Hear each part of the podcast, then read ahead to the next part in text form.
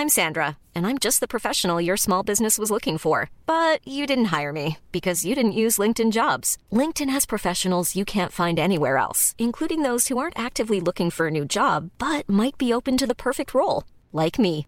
In a given month, over 70% of LinkedIn users don't visit other leading job sites. So if you're not looking on LinkedIn, you'll miss out on great candidates like Sandra. Start hiring professionals like a professional. Post your free job on linkedin.com/people today.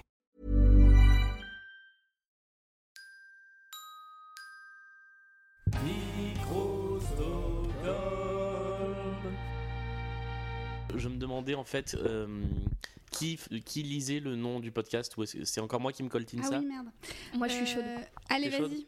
Amélie. Eh ben je lance le générique. Attends, il, me- il me le faut. Ah oui parce que si tu l'as pas sous les de yeux. mémoire, de mémoire. euh, De mémoire? Tu le testes de mémoire? Non, pas du tout.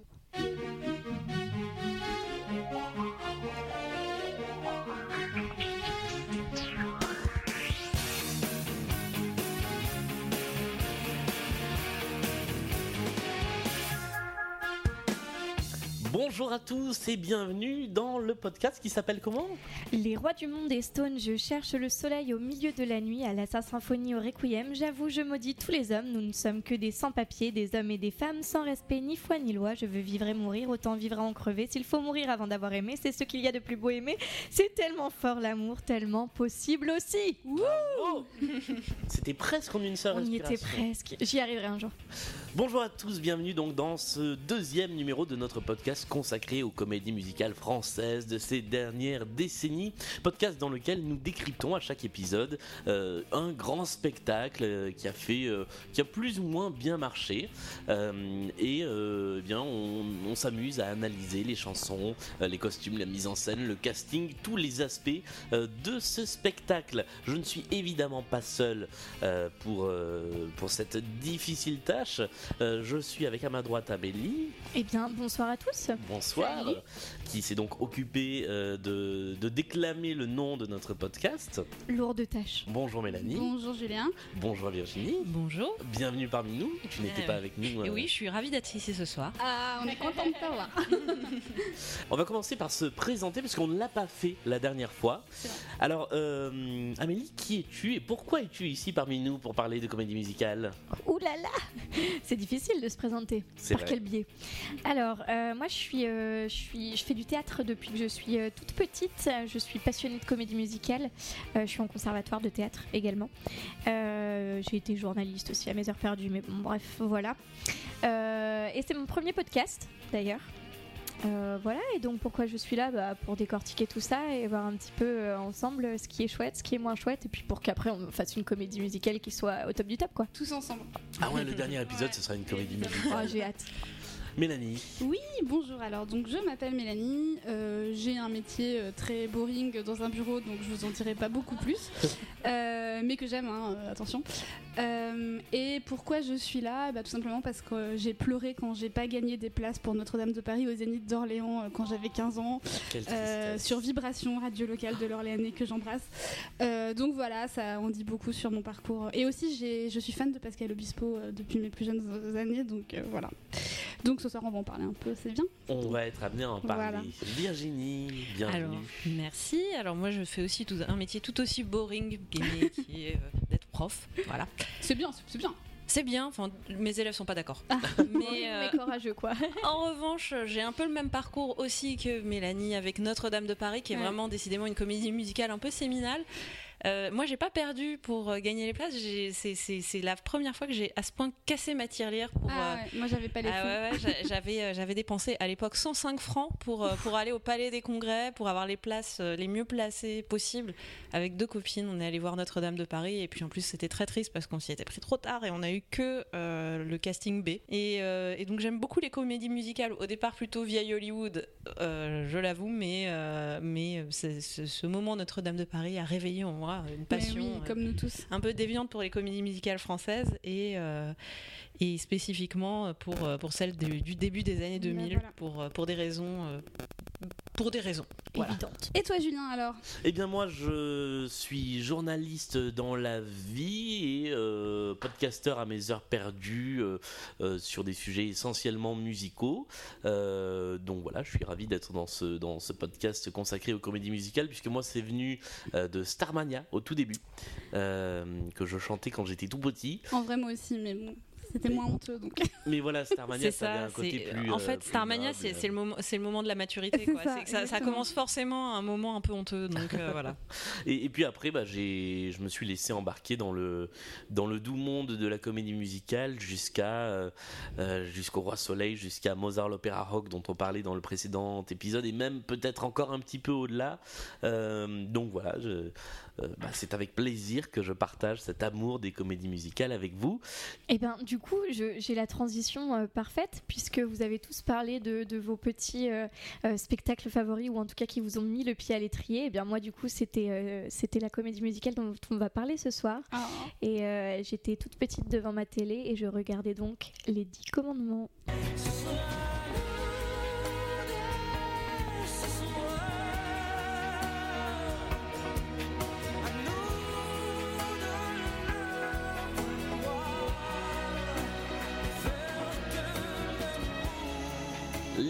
Commandements, qui est donc le sujet de ce numéro 2 euh, de notre podcast Les Rois du Monde, Stone, etc.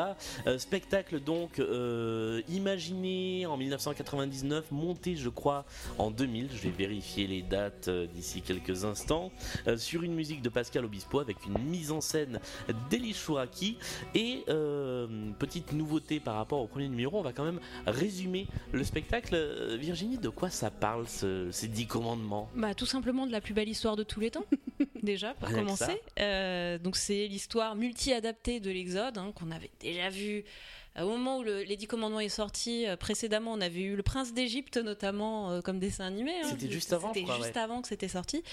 Bon, pour résumer, dans l'Égypte ancienne, le peuple hébreu est donc réduit en esclavage euh, par, par les Égyptiens. Par un concours de circonstances, Moïse, enfant hébreu, est recueilli et élevé à la cour de Pharaon aux côtés de Ramsès.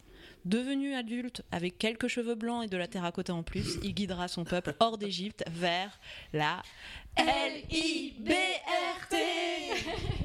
C'est-à-dire que depuis, euh, depuis qu'on a commencé à travailler sur ce podcast, sachez qu'à chaque fois qu'on parle de ce concept, on ne peut plus s'empêcher de le dire autrement que comme ça. D'ailleurs, la, de- la devise française a changé. hein. On ne vous a pas dit, mais c'est L-I-B-R-T, LIBRT, fraternité, égalité, fraternité. Qu'est-ce que vous, vous pensez de ce spectacle En deux, trois mots, en deux, trois phrases, euh, est-ce que Les Dix Commandements, c'est un spectacle qui vous plaît, qui vous a, qui vous a marqué? Euh, bah, Je crois qu'on va commencer quand même par Amélie. Oui. bah ouais, euh, ça a l'air d'être euh, c'est truc. c'est l'alpha et l'oméga un peu. Oui, pour le coup, c'était vraiment mon, mon tout premier. Alors, avec mes yeux d'enfant, euh, j'avais encore euh, pas trop conscience de quoi ça parlait, etc. J'étais Dis juste, pas trop que t'étais enfant, s'il te plaît. j'étais juste complètement éberluée devant, euh, devant toute cette, euh, enfin voilà, tout ce qui se passait, euh, ce grand spectacle qui pour moi, du coup, euh, enfin voilà, découverte de la comédie musicale, donc découverte du monde euh, de la comédie musicale, donc de euh, chanter, danser euh, et faire du théâtre en même temps. Euh, donc pour moi, c'est vraiment euh, gigantesque déjà. Et, et sinon, oui, c'est un spectacle que j'adore parce que forcément, c'est un peu ma petite Madeleine de Proust. Et puis, je trouve que dans les valeurs du coup que ça véhicule, même si, voilà, ne le dites pas trop fort, mais je ne suis pas croyante, du coup, c'est quand même des, valeurs qui sont très intéressantes et très belles. Et j'en parlerai un petit peu plus dans mon, dans mon top and flop, mais du coup, voilà, Et wait c'est for pour it. ça que c'est la plus belle histoire de tous les temps. Exactement. Virginie, le- les Dix Commandements, ça te parle? Alors oui, ça me parle. Euh, C'est donc euh, comme moi je le disais, c'était pour moi c'était Notre-Dame de Paris, la comédie musicale qui m'a qui m'a un peu euh, remise là-dedans. Et, et le- peu après, il y a eu plein de comédies musicales qui sont sorties. Les Dix Commandements, c'était dedans. Il y en avait plein qui sortaient en même temps que je trouvais toutes plus kitsch les unes que les autres. Et je les regardais, j'étais là, bah non mais c'est nul. C'est quoi ce sous Notre-Dame de Paris? C'est c'est pas bien et tout. Les paroles sont nulles, c'est mal écrit et les dix commandements, c'est dans ce, dans ce magma euh, au départ de, de condescendance que je pouvais avoir, euh, c'était celle qui. J'étais ah non, elle est vraiment, c'est vraiment beau quoi. J'aimais beaucoup le- les, les effets visuels, euh, enfin non pas les effets visuels, on en reparlera ça aussi dans les top et flop. Mais j'ai- j'aimais beaucoup euh, l'aspect général, ça- la chanson qui a été utilisée pour porter la comédie musicale, donc l'envie d'aimer tout de suite, elle était euh, très accrocheuse, elle reste très accrocheuse aujourd'hui et, euh, et donc. pour moi, c'était celle qui sortait du lot euh, quand il y a eu ce, ce post, cet effet post, euh, post Notre-Dame de Paris. C'est clairement la comédie qui, qui, qui surnageait. Donc, euh, j'ai j'ai beaucoup d'affection pour celle-ci. Oui, parce qu'il y en avait quatre au même moment C'est qui ça. sont sortis. C'est-à-dire qu'il y a Roméo et Juliette euh, Ouais. qui s'en est très bien sorti. Il y a les. Dix Commandements qui a cartonné. Ouais. Da Il y a-. Alibaba qui a fait un Un flop. flop, euh, monumental. Ouais. Et il y a Da Vinci Oui, qui voilà. a fait un giga flop méga monumental. Et donc, euh, du coup, l'envie d'aimer par rapport aux autres, c'était euh, c'était magnifique. Mélanie. Alors, ben, je vais pas euh, être très originale après ce tour de table, mais moi j'aime beaucoup aussi ce spectacle. Euh, un peu pour les mêmes raisons. Quand il est sorti, pour moi, c'était le. c'est- Pour moi, c'est le trio de, de l'âge d'or de la renaissance des comédies musicales. C'est-à-dire que pour moi, il y a Notre-Dame de Paris, Roméo et Juliette et Les Dix Commandements. C'est vraiment les, les trois stars euh, dans mon cœur et. et, Et voilà. dans ma tête. Et dans ma tête. Euh, J'ai trouvé quand ce spectacle est sorti qu'il apportait. euh, alors je sais pas si c'est toujours le cas dans mon analyse que dans l'analyse que j'en fais aujourd'hui, mais je trouvais qu'il apportait un peu de sobriété au niveau de la. Non mais attendez. L-I-P. Non, pas ça, pas ça, pas Ouais, mais face à Roméo et Juliette, franchement, il apportait Voilà. de la sobriété. je face suis à. Roméo et Juliette et même face à Notre-Dame de Paris que j'aime, mais plus que tout au monde. Mais, au qui niveau était des- très kitsch. Voilà, et- c'était très kitsch. Là, au niveau des, ne, ne serait-ce que les costumes, les lumières, etc., il y a quelque chose d'assez simple finalement qui apportait, euh, voilà, qui calmait un peu le jeu et qui faisait du bien et c'était agréable. Et puis comme j'en ai, j'en ai parlé rapidement tout à l'heure, moi j'étais fan à l'époque de Pascal Obispo, ça m'a passé depuis. hein. Mais, euh, le mais- premier, mais tu, tu n'es pas obligé de, de te dédouaner. le hein. premier concert plus- de ma vie, c'était Pascal Obispo, époque lunettes jaunes Ah, et quand, il avait encore des cheveux là. Ah ouais. Voilà, et c'était le premier, le premier concert sans adultes et tout, c'était fou. Et donc voilà, quand j'ai su qu'il faisait une comédie musicale, euh, pff, voilà, là, à mon mois de 14 ans, on n'en pouvait plus. Donc, euh, donc voilà, beaucoup, beaucoup de facteurs réunis. euh, puis bon, l'histoire est belle. hein, ça fait des millénaires que les gens euh, adorent cette histoire, donc c'est pas pour rien. C'est une jolie histoire de liberté, justement. La liberté. La plus belle de tous les temps. hein. La plus belle de tous les temps. Donc, euh, donc voilà, ouais, un spectacle qu'on aime. Et mine de rien, Obispo a fait, euh, on n'y pense pas assez, mais il a fait trois comédies musicales. Et alors, il a fait Jésus, il, Il, a, fait. il a fait euh, Les Dix Commandements, il a fait Adam et Ève, Ah oui, Adam et Ève. et il a fait Jésus. Il y a une vraie cohérence hein, quand même. Alors Ouais. moi j'ai alors j'ai lâché un peu hein, le parcours d'Obispo euh, après quand même donc euh, voilà je, je suis ça m'a passé ce Mais moi, il me tarde le jour où on parlera de, de ces autres ah bah on le fera hein, on le fera mais, Évidemment. mais je serai moins j'aurai moins mon cœur de midinette qui parlera à ce moment-là Euh, moi, les Dix Commandements, je ne l'ai pas aimé au moment où elle est sortie. Euh, les chansons m'emballaient pas, il n'y avait pas grand chose qui m'emballait en fait. Euh, J'avais le DVD, je le regardais très peu. Je trouvais ça trop sérieux. Et je continue à trouver ça trop sérieux en fait. Mais aujourd'hui. il y, a- quand même quelque chose dans ce spectacle que j'aime beaucoup, c'est la grandeur, les musiques sont belles, le- les décors sont très beaux, il y a, il y a quelque chose de, euh, euh, de, de démesuré qu'on a moins aujourd'hui dans les, dans les spectacles qui sortent, et donc je trouve qu'effectivement c'est très représentatif de cet âge d'or des comédies musicales, même si euh, pour moi, euh, à l'époque, on était soit team Lady Commandement, soit team Roméo et Juliette. Oui, parce Moi, qu'on j'étais était, on team était Roméo et gamins et Juliette. qu'on était couillons Mais oui, voilà. qu'il fallait choisir un camp mais, Mais je vois ce que tu, je vois ce Très que tu veux dire. Je vois ce que tu veux dire en plus parce que c'est vrai que comédie musicale, on a tendance à vraiment voir plutôt le côté euh, aussi euh, paillettes, Oui. euh, fun, et, etc. Et là, c'est un sujet qui est, qui est, assez sérieux, assez grave. Mais moi, j'aimais bien parce que c'est ce côté justement, c'est c'est très grandiloquent, Ouais. mais il y a une sincérité euh, assez folle qui va avec ça. Enfin, le côté vraiment très néo-sincère, moi, c'est ça qui m'avait. euh, et, et je suis d'accord avec toi et dans l'écriture et dans les interprétations aussi ils Ah oui. croient vachement ils sont hyper habités Mais ça se voit, ils sont ouais, habités, ils ont un sourire béat quand ils chantent leurs chansons. c'est. voilà Eh bien, je vous propose de faire un petit point casting. Mm. Il nous faudrait des jingles, un truc qui dise le point casting. bah voilà Bah, voilà, on, on va garder ça. on va le garder, on va le sampler. Euh, qui joue dans les Dix Commandements? Alors, on va se focaliser, on en parlera après hein, de la reprise euh, de Oui. euh, 2016-2017, mais dans les Dix Commandements en version numéro 1, qui est-ce qu'on retrouve au casting? Qui c'est qui veut se- s'atteler à cette tâche? Eh bien, vas-y, Julien. Oui, t'es bien parti là, Très ouais. bien, eh bien allons-y. Juste le temps de retrouver hop, le casting sous les yeux. Voilà. Alors nous avons dans le rôle de Moïse Daniel Lévy. Euh, Daniel Lévy que moi j'avais découvert euh, quand il chantait euh, Ce rêve bleu. euh, dans la version, alors pas dans le film, mais dans le générique de fin du film, euh, c'était Daniel Lévy. Ah bah Voilà. tu vois, tu me l'apprends. Ah ouais Ouais, j'apprends aussi. Ouais. Euh, Ramsès est, un- est interprété par Ahmed Mouissi. Expo, Ahmed, on l'aime, on l'aime. on l'aime. Ah, Euh, Nefertari, euh, c'est Ginny Lynn. Pauvre Ginny Lynn. Pauvre, ouais, on va en parler aussi. Euh, Josué, qui sera, mais bien après la mort de Moïse, le successeur, l'héritier de Moïse. C'est Pablo Villafranca qu'on a ensuite retrouvé dans d'autres comédies Oui. musicales. Yokebed, la maman de Moïse, c'est Anne Varin. Lisbeth Gulbeck interprète Bithia, la maman adoptive de Moïse. Et puis le petit frère et la petite, non, le grand frère et la grande sœur de Moïse, c'est Pedro Alves qui joue Aaron et une certaine Yael Naïm dans le rôle de Myriam. Euh, et il faut ajouter à, ce casting-là euh, Jocelyn Durvel qui joue le rôle muet euh, du pharaon Séti Ier. Et Nourit qui joue. euh, Oui, Nourit, qui, qui joue, joue Sephora. Sephora. Oui, Ouais. pardon, je l'ai, je l'ai, je l'ai loupé dans le. T'as un truc contre elle, je crois. Ouais, t'as t'as- t'as- t'as l'air de pas accrocher Nourit. Ça- ouais, là j'ai, fait un acte manqué. Ouais, ouais, ouais. C'est le côté make-up qu'il aime pas trop. T'es Team Ginny Lynn en fait, non? Ouais, je suis un peu plus Team Ginny Lynn, ouais. c'est ça. Mais même dans les chansons. En fait, c'est ça. Euh, voilà, donc euh, c'est une comédie musicale, on l'a dit, de Pascal Obispo au niveau des musiques. Les textes sont signés Lionel Florence et Patrice Guillarot qui signaient à ce moment-là, je crois, la plupart des textes de- d'Obispo. Lionel Florence, c'est le parolier de C'est ça, ouais. Obispo. Ouais, ouais, d'Obispo, ouais. ouais. Et, et d'ailleurs, c'est pas euh, Lionel Florence, il avait. Et il, il bossait beaucoup avec Dovatia déjà à l'ép- avant même les Dix Commandements. Alors Ouais. possiblement ça, ouais, ouais, effectivement. Mais euh, ouais, vraiment toutes les, les tubes de- d'Obispo des années 90, euh, début 2000, c'est c'est Lionel Florence aux, aux Mm. paroles. À la production, Dovatia Albert Cohen, qu'on a retrouvé euh, dans des dizaines de. dans une bonne partie des spectacles après. À la chorégraphie, un certain Kamel Wally. Oui. Inconnu au bataillon. Inconnu au bataillon. À, cette époque-là, complètement inconnu au bataillon. C'est Oui. c'est les dix il commandements était, qui l'ont il révélé. était hyper jeune. J'ai vu une photo euh, là récemment de, du, cast, du cast entier pendant les représentations et Kamel Wally est un enfant.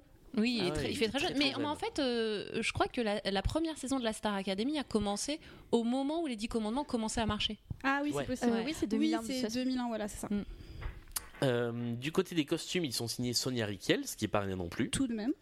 Euh, et je crois que j'ai fait euh, le tour. Non, le, le décor est signé Gianito euh, Bucchielaro, mais euh, je ne connaissais pas cette personne. c'est plus oubliable qu'effectivement Voilà. les costumes signés Sonia Riquel. Exactement. Alors pour info, juste parce que je viens de vérifier, Kamel Wally euh, est né en 71, donc il avait euh, 29 ans. Ouais, c'est ça. Il voilà, était vraiment C'était jeune. un, un Il baby. était tout jeune. Qu'avons-nous fait de notre vie?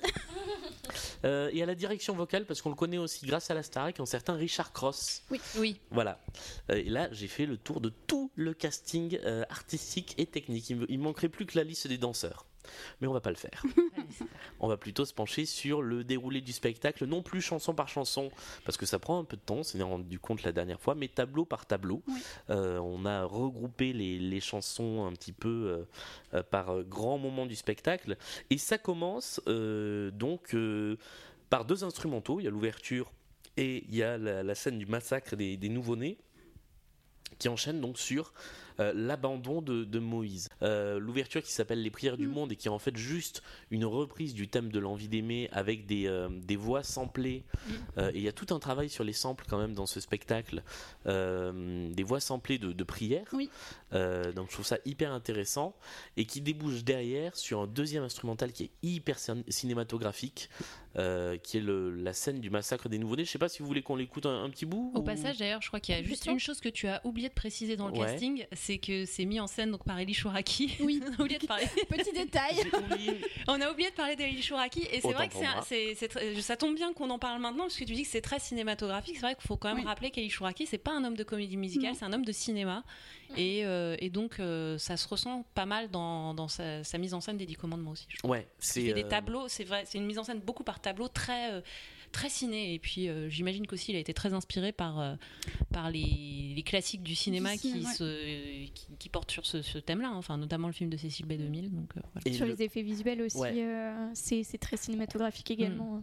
Je, je me souviens qu'il racontait dans le making of du DVD euh, que la, il avait conçu vraiment le spectacle comme un comme un cinémascope, c'est-à-dire que la scène est extrêmement large. Euh, beaucoup plus que sur euh, bien d'autres spectacles. Il y a une scène centrale et en fait deux euh, pôles à cour et à jardin euh, sur lesquels il y a aussi du jeu.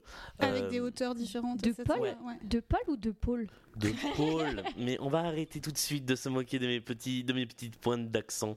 Mais, Euh, mais c'est vrai que oui, le côté euh, ciné- cinémascope aussi un peu comme ça, c'est intéressant parce que ça, ça reprend ce, ce côté vieil Hollywood auquel moi je pensais même dans le casting euh, même d'Ahmed Moussi euh, Ouais. qui fait beaucoup beaucoup penser à Yul Brynner, euh, je trouve vis- visuellement en fait. euh, Ouais. je pense que ça l'a. Mais même dans, dans certains choix, enfin au niveau de l'histoire, c'est-à-dire la- l'adaptation, la façon dont certains personnages sont écrits, etc., c'est vraiment très proche du film de Cécile B2000. C'est-à-dire que par rapport à la Bible, il faut faire des choix parce qu'il y a des détails qui sont pas. euh, Ah bah le livre de l'Exode est très long. hein, donc, voilà, euh, et, et en fait, les choix qui sont faits ici en termes de narration, etc., sont vraiment ceux du film. euh, Mm. Donc, euh, mais c'est ce qu'on retrouve beaucoup. euh, c'est aussi un petit peu la même narration que Le Prince d'Égypte. oui, C'est aussi euh, ce qu'on a retrouvé après avec Exodus de euh, c'est Ridley Scott, c'est ça Oui, Ridley Scott. Ouais. Euh, donc c'est souvent quand même les mêmes moments qu'on retrouve et c'est vrai que c'est ce qu'a choisi aussi Shuraki parce que je crois que c'est lui l'auteur de ce qu'on appelle l'argument Mm. du spectacle. Oui. Euh, donc c'est c'est ses choix euh, qui ont été euh, qui ont été réalisés et c'est aussi le premier à avoir utilisé de la vidéo sur scène oui. avec Alors, ces trois grands écrans. toujours, euh, Avec ces incrustations qui ont pas- peut-être pas très bien vieilli finalement, mais, euh, mais c'est vrai que c'était c'était un, un beau choix, Ouais. euh, peut-être parce que c'est ouais, comment mettre en scène. On, y- on en reparlera au moment de, de- Du buisson. du buisson, Ouais. euh, de la mer rouge et des choses comme ça. Euh, Revenons au massacre des nouveau-nés.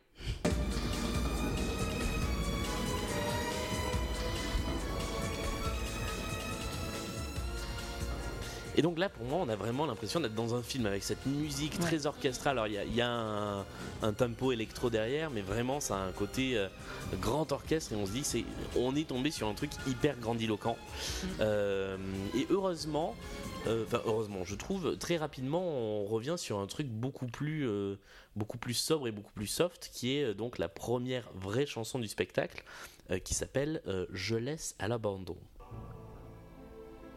Je laisse à l'abandon cet amour que j'ai porté, voulu au plus profond. A-t-on vraiment le choix quand on nous coupe les bras? Alors je crois que euh, dès ce premier tableau en fait, euh, quasiment tous les personnages du spectacle sont, euh, sont présentés. Oui, c'est très Oui. collégial en fait comme tableau et c'est vraiment très chouette. Moi je trouve j'aime beaucoup beaucoup euh, cette ouverture. Enfin c'est pas Ouais, l'ouverture c'est un genre de Dinky Pit en fait. Exactement, c'est une exposition vraiment de, de l'univers euh, complet du spectacle qui est assez, assez réussi. Et euh, moi, ce que j'aime beaucoup dans ce, dans ce tableau, c'est euh, le, justement le parallèle entre donc, la mère naturelle de Moïse Jochebed qui donc l'abandonne euh, dans le fleuve et sa mère adoptive qui le récupère. Et donc il y a ce duo en fait de deux voix de femmes qui sont vraiment super. Oui, qui se répondent. qui se répondent et c'est vraiment très beau et je trouve que cette chanson est vraiment vraiment super et, et permet vraiment de montrer un peu les, les deux camps entre guillemets de, de l'histoire les, Ouais. les Égyptiens d'un côté les Hébreux de l'autre Ouais. et, et c'est vraiment une super super façon d'introduire tout le monde je trouve Avec un tandem vocal qui est d'autant mieux que effectivement la voix de, euh, de Bitia monte en puissance Ouais. pendant toute la chanson, alors que euh, petit à petit, euh, celle de Jochebed celle de Yokubed commence un peu à, à, à s'amenuiser. Oui. Elle, elle termine en, en- en murmurant à moitié. Et c'est vrai qu'on a aussi l'introduction du personnage de Josué, Mm. qui lui arrive pas qui à est, là, sauver son euh, enfant. qui, est- qui est muet mais qui est là dès le début Mm, oui. effectivement. Ouais. Et, et du, et donc de la famille de Moïse, Mm. de- ouais, de, Et puis oui, on voit euh, Aaron et, euh, Et Myriam, ouais. Myriam, ouais, qui sont déjà là. Et on voit déjà euh, Ya- Yael Naïm qui a ce, ce, ce, ce, ce travers de- d'acting. Enfin, c'est une très très bonne chanteuse. Elle, elle chante magnifiquement bien, mais, mais elle, a, elle- elle a un problème d'acting, c'est qu'elle elle court dans tous les sens. Alors, elle a dû être pas très bien guidée, mais c'est un petit côté euh, confuse John Travolta pendant tout le spectacle. c'est très gênant, je oui trouve. elle est, ouais. elle est intense dans, son, dans sa façon de se déplacer Voilà. Ouais. Et donc le, le berceau euh, de Moïse traverse le Nil. exactement Il y a un petit fleuve en avant-scène qui permet de faire euh, passer le, le berceau euh, d'un point à l'autre de la scène. Je ne sais pas si c'était le cas dans la première version, parce qu'on voit pas bien les lumières du spectacle dans le, dans le DVD, mais je me souviens que quand ça a été repris à Bercy, il y avait aussi un travail sur les lumières. oui au niveau de l'eau là ça faisait un Ouais. Il y avait ça, et puis c'était très doré côté égyptien Mm. et très bleu euh, côté. euh, Oui, de toute façon, la mise en hébreu. scène du DVD euh, rajoute des effets dorés sur tout ce qui est Égypte Ouais. d'une manière générale. Dès, dès qu'il y a moyen, dès qu'il y a un micro reflet Déjà sur l'eau ou de la satinette, euh, l'intégralité du donne- visage pas endoré quasiment. Alors en plus. Mais ça, on va, on va Ouais, revenir ouais, dessus, ouais. ouais, le, le- le DVD. Euh, Qu'est-ce qui se passe ensuite? Alors Bithia sauve Moïse des eaux. Euh, Mais donc- Bithia, c'est qui? Alors Bithia, qui est Bithia Donc Bithia est alors la fille euh, du pharaon Séti. Mhm. Euh, et donc elle, euh, elle sauve cet enfant. Alors petite parenthèse Bithia, euh, qui est donc une. Voilà, mais je suis désolée, mais moi c'est C'est mon- parti. C'est C'est parti. c'est ton pet peeve, hein, mais. euh, Ouais, voilà. Donc Bithia est une princesse égyptienne, n'est-ce pas? Et donc elle est interprétée ici par euh, Lisbeth, j'ai oublié son nom, je suis désolée. Guldbeck. Guldbeck, qui est donc une actrice, une chanteuse et actrice danoise, euh, blonde. Et c'est très bizarre, je trouve, comme choix pour faire une égyptienne. Alors j'ai rien contre cette dame, hein, elle chante très bien, elle est, elle est parfaite dans le rôle, mais le choix de, de ce physique et de cette personne pour interpréter une égyptienne, je trouve que c'est un peu bizarre. Après, on peut dire, est-ce que c'était une façon de mettre en scène sa noblesse? Parce que tu sais, dans, dans le, le bassin méditerranéen, les femmes nobles, elles se mettaient du, ci- du citron dans, dans, dans- dans les cheveux pour les blondir oui, au soleil. Ça, ça en fait un peu la première. Elle aussi, la première niçoise de l'histoire. hein. Enfin, je- je- Pardon, pardon pour les niçois, je suis désolée, mais- je devrais pas. Voilà, dans un, dans, souci de représentation, je, je- je- voilà, ça m'interpelle quand même cette histoire. Euh, même si, bon, voilà, la- la- C'est un whitewashing euh, Exactement. assez, assez marqué. Oui. Voilà, même si bon, elle, elle est super, elle chante très bien. Effectivement, comme tu dis, elle a une voix très, qui monte beaucoup en puissance et qui, qui est super. Mais voilà. Mais c'est vrai que c'est d'autant plus étonnant que on parle de whitewashing là, le, le spectacle, euh, enfin d'une manière générale, ne donne pas du tout dans le whitewashing. Euh, le tout. casting est quand même très, euh, soit c'est Il y a beaucoup d'Israéliens. il y a des Israéliens, il y a des euh, des, enfin. Euh, Ahmed Moussi, il est algérien. Euh, alors, je sais semble-t-il. pas sa nationalité d'origine, mais euh, effectivement. Il, est- il est, il est algérien. il Enfin, maghrébin, en tout cas, c'est- des, des maghrébins, pas des Égyptiens, mais en tout cas des, des personnes qui, qui viennent du monde euh, du, du- d'Afrique du Nord, en tout Donc cas voilà. Euh, du bassin méditerranéen. Donc c'est vrai que son, son choix est, est d'autant plus atypique. Je j'ai rien trouvé là-dessus. J'ai cherché hein, de me dire est-ce qu'il y a une explication à ce choix? Exactement, je me suis un peu renseignée aussi sur le personnage de Bithia dans la Bible, etc. Il n'y a rien qui la singularise euh, particulièrement. Alors après, c'est vrai que c'est le personnage, on le verra après dans le déroulé de l'histoire, qui a un peu du mal à choisir sa- son camp, qui est un peu des deux côtés, etc. Donc peut-être que c'est pour lui donner une espèce de neutralité je- par rapport aux autres, ou je sais pas. Je- voilà. En tout cas, donc elle sauve Moïse des eaux Oui. Et elle décide de l'élever comme son enfant, Sa terre promise. son enfant, sa terre promise.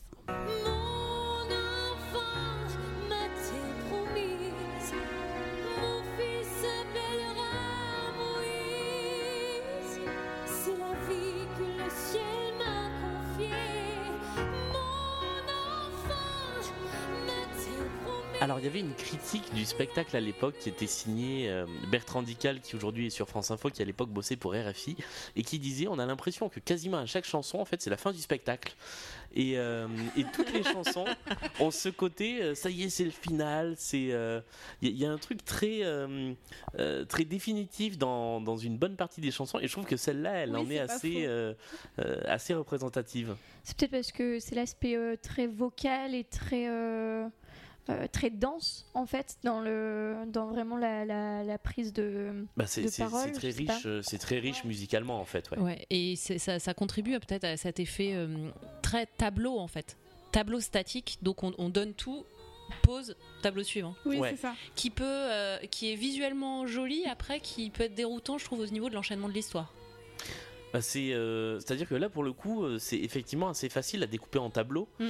euh, parce que on passe vraiment Oui, d'un truc ça. à l'autre. En général, il y a un instrumental entre deux tableaux euh, et Ouais. on s'y retrouve. euh, Il y a un instrumental pour faire la liaison vite fait, quoi. pour faire la ça, voilà. liaison et des fois c'est un peu abrupt au niveau des transitions en fait là, là typiquement euh, l'enchaînement sur euh, alors c'est peut-être c'est pas tout de suite parce que je crois qu'il y a l'adoption mais quand on enchaîne sur le dilemme c'est- c'est- Soudain, ils sont adultes. ouais il y a- il y a un sy- ouais. syndrome of rapid aging qui est, qui est quand même très aggravé là Ouais, ouais, ouais, là, Moi, c'est- moi, J'appelle ça le syndrome Hakuna Matata où euh, Oui, il y a- en il y a- 3 secondes. Mais dans Hakuna Matata, on voit la transition. on voit la transition Alors que là, soudain, d'un seul Voilà. coup, c'est un bébé dans le fleuve, et soudain, il a des problèmes de couple. Voilà. Quoi. Et Pour, euh, pour, pour rappel, le, le syndrome of rapid aging ou SORA, SORA, en, jargon euh, d'un autre, d'un autre sous-genre, euh, le soap opéra, c'est c'est la façon dont on désigne le fait que quand un couple de personnages a un enfant, pendant 3-4 saisons, on voit l'enfant tout petit, tout mignon, etc. Ensuite, il part chez sa grand-mère en vacances et quand il revient, il a 17 ans et il est en train de choper des meufs. très très utilisé dans les soap opéras type Voilà. Feu de l'amour, etc. Ah ouais. ouais, ouais. Ouais. Pour ramener des nouveaux personnages en fait. Voilà. Parce que les enfants c'est pas intéressant, ils ont pas d'intrigue amoureuse. Alors Ouais. que. Donc là, euh, de toute évidence, euh, Moïse et, et Ramsès, enfants, n'avaient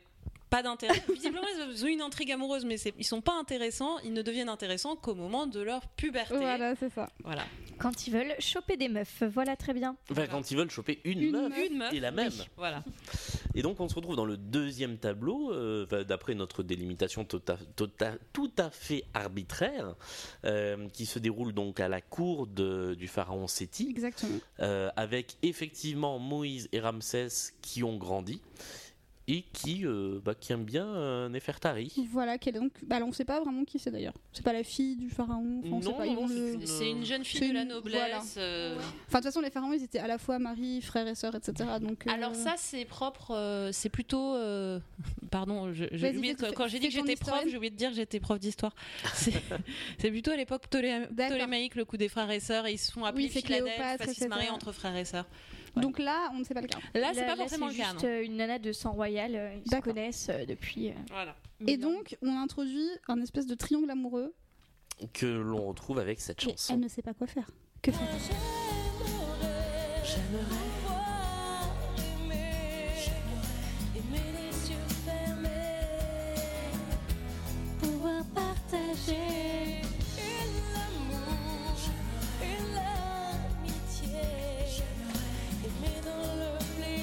C'est très obispo quand même. Ah, hein. c'est ce que j'allais dire. Mais ouais, je, je- J'aimerais.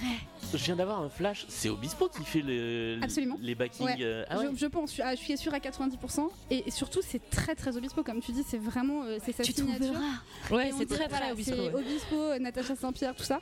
Et on dirait aussi un peu euh, le générique de Sous le Soleil qui était aussi fait par Obispo. Ah oui, Ah mais c'était la, et c'était la même époque en fait. Exactement, ouais. Et, euh, et, et c'est vrai que Ginny Lynn avait chanté cette chanson à la Star Academy où elle avait fait en duo donc euh, Ahmed Mouissi et, euh, et Daniel Lévy étaient remplacés par Jean-Pascal et Mario. et ça donne un peu toute la saveur de cette chanson. Mais mais c'est méchant ce que je dis parce qu'en plus je l'aime beaucoup cette chanson. Contrairement à toi, je, Non, moi, je Mel, sais que tu ne l'aimes pas. Mais je l'aime pas pour des raisons de, de narration en fait. Parce- Oui. Mais bon, j'y reviendrai. Oui, on, on y revient. Mais en fait, je, je l'aime bien. En fait, c'est c'est un- une des particularités de ce spectacle, c'est que effectivement, il est monté en tableau. Et euh, certaines des chansons ont un peu rien à faire dans la narration d'une certaine manière et, et en stand-alone ce sont des chansons que je trouve cool et c'est le cas de cette chanson parce que je trouve d- désolé je vais, je- je vais être un peu vulgaire elle, elle pue le sexe cette chanson et du coup je l'aime bien pour ça en fait Bah ouais, elle est très, mais elle est très euh, variétoche 2000 quoi. Enfin, bah voilà c'est ça euh, elle elle est très j'aime dans bien ce époque, côté là quoi. en fait et j'ai- j'ai- j'aimais bien ce côté là donc euh, voilà Moi j'allais dire elle pulse tout court. Non. Ah non, mais tu la vois. tu- en plus, tu vois, tu vois Nefertari arriver avec avec avec son, son, son espèce de nuisette, euh, toujours en satinette blanche hein, d'ailleurs. Ouais. C'est vraiment le- la thématique de l'Égypte euh, dans, dans Ça brille, il faut que ça brille. Euh, assez, euh, assez moulante et en même temps elle se fait habiller et tout. Je, je- je la trouve hyper sexy cette Elle est, très, chanson. puis elle est très belle, hein, Ginny Lynn. Euh, Ginny Lynn est sublime et donc euh, c'est très beau. Ça n'a rien à faire dans l'histoire. Voilà, c'est c'est ça le problème et je suis d'accord avec toi Mélanie. Après, je pense que du point de vue du spectacle, euh, ça a quand même un intérêt, c'est que on est à un quart d'heure, 20 minutes de spectacle à ce moment-là, euh, et ça ramène une première chanson un peu pop Oui, euh, dans le dans le spectacle, parce que là, on a Oui, eu euh, deux instrumentaux et deux titres assez lyriques. lyrique et puis euh, des bébés qui meurent et, euh, et euh, j'ai abandonné mon enfant. Donc c'est vrai qu'on avait peut-être besoin d'un peu plus de légèreté. Là, on rentre sur une séquence un peu plus légère et qui se poursuit effectivement euh, avec donc euh, il y aura encore un instrumental dans lequel et ça c'est important dans la narration euh, euh, Pharaon, j'allais dire Pharaon, euh, Ram- enfin, remet les les attributs Oui. du, Du futur pouvoir, pharaon ouais. du pouvoir à Ramsès et fait euh, de Moïse le grand bâtisseur, je crois que c'est comme ça que ça Oui. s'appelle. C'est ça, ouais. Oui, en gros un contremaître en chef euh, des chantiers. Ce qui fait que. euh, alors là, il y a une chanson qui s'appelle À chacun son rêve. Je sais pas si vous avez quelque chose à dire dessus. Bof. Pas vraiment, mais c'est vrai que c'est la première confrontation ou la première euh, mise en regard de, de Ramsès et, euh, et Moïse. Donc, euh, pas forcément besoin d'en écouter un extrait, mais c'est vrai que c'est intéressant parce que c'est un, un- un schéma qui court sur, sur l'ensemble du spectacle dont on reparlera. Donc, voilà. Ouais, on retrouve un, un premier, pour le coup, face à face amical entre, les, entre ces deux personnages dont le, le, le rapport va beaucoup évoluer. Euh, et de par ses attributs de, de bâtisseur, euh, Moïse va se retrouver à aller sur les chantiers. Et ouais, il va faire du BTP. Dit comme ça, ça fait un peu bizarre, ouais. Puisque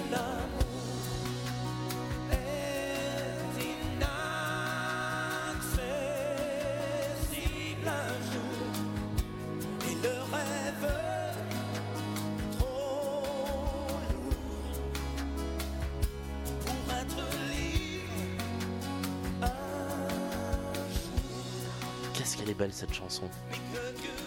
Elle est très belle, c'est vrai. Elle est belle, elle met en valeur le personnage de Josué.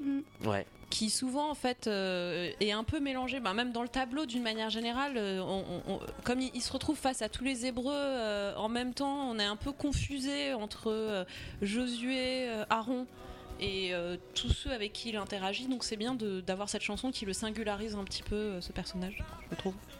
Donc qu'est-ce qu'il nous dit Josué? Il nous dit que lui, il est un peu, c'est un peu le leader finalement des, des Hébreux et il nous explique que son peuple souffre sous le joug euh, des Égyptiens Ouais, et il souffre un max. et il souffre au maximum quoi. C'est vrai que la, la formulation, elle est quand même bizarre. Oui, ma... Il y a un vrai problème d'écriture des paroles, moi je trouve. Bah, on fait rimer jour avec euh, ah bah jour du coup. Euh, donc, euh, donc vraiment on est quand même sur, euh, sur vraiment de la rime très très riche. Euh, Il y, a- il y a un peu ouais. C'est- je trouve que les, musiques sont très belles, les interprétations sont magnifiques, mais alors ouais, l'écriture des paroles, elle est, elle est un peu faiblarde. Euh, ouais, l'amour est inaccessible un jour, mais donc ça veut dire que le jour suivant ça se passe bien. Enfin, on- Pas très, pas, c'est, pas très, Lionel heureux- pas très. Ouais. Oui, voilà, Lionel Florence pousse en bas quand même. Ouais, ouais.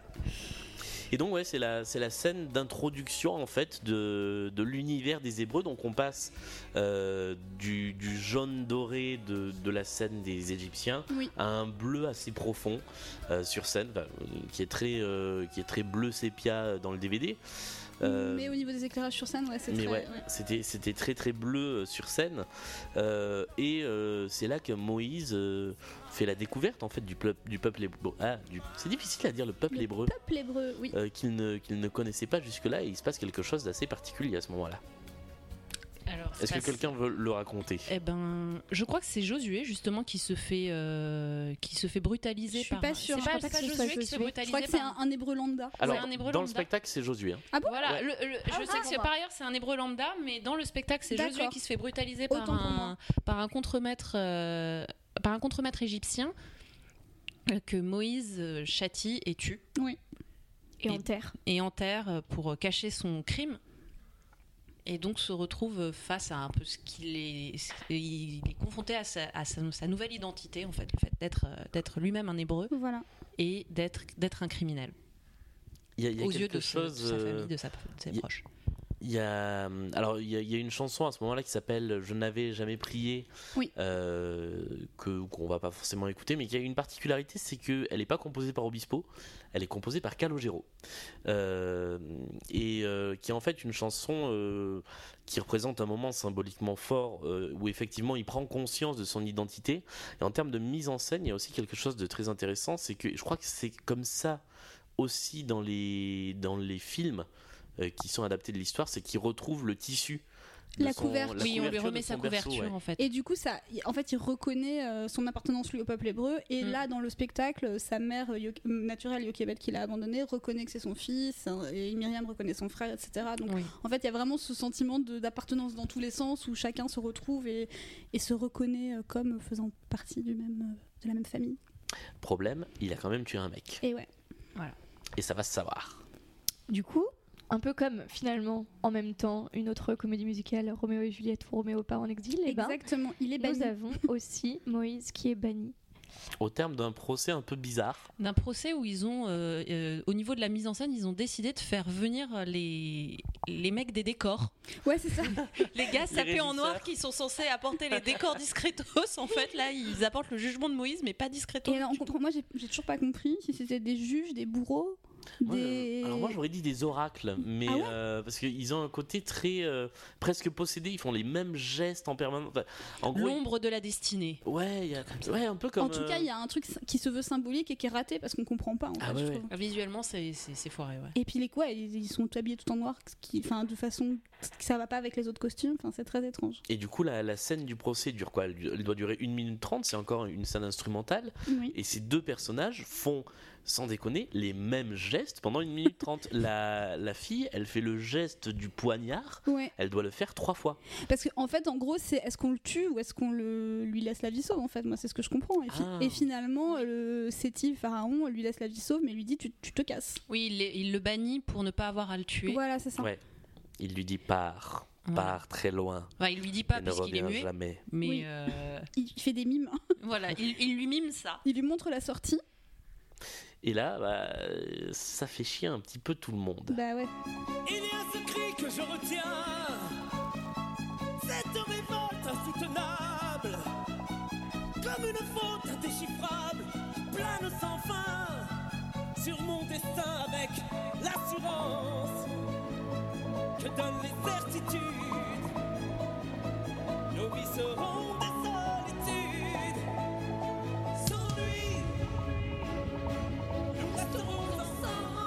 Donc là, c'est à nouveau une chanson euh, Collégiale. collégiale. Euh, non, j'allais dire collégiale, hébreu et égyptien, Oui. égyptien, mais non, c'est que les égyptiens, je crois.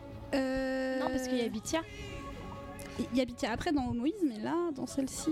euh, Mais Bithia, c'est- elle est égyptienne. Ouais, c'est Oui, Bithia, Bithia, pardon, euh, je pensais- Ramsès et Nefertari. Oui, oui c'est tu as. Ouais. Et euh, moi, je trouve que c'est la plus belle chanson pop du spectacle.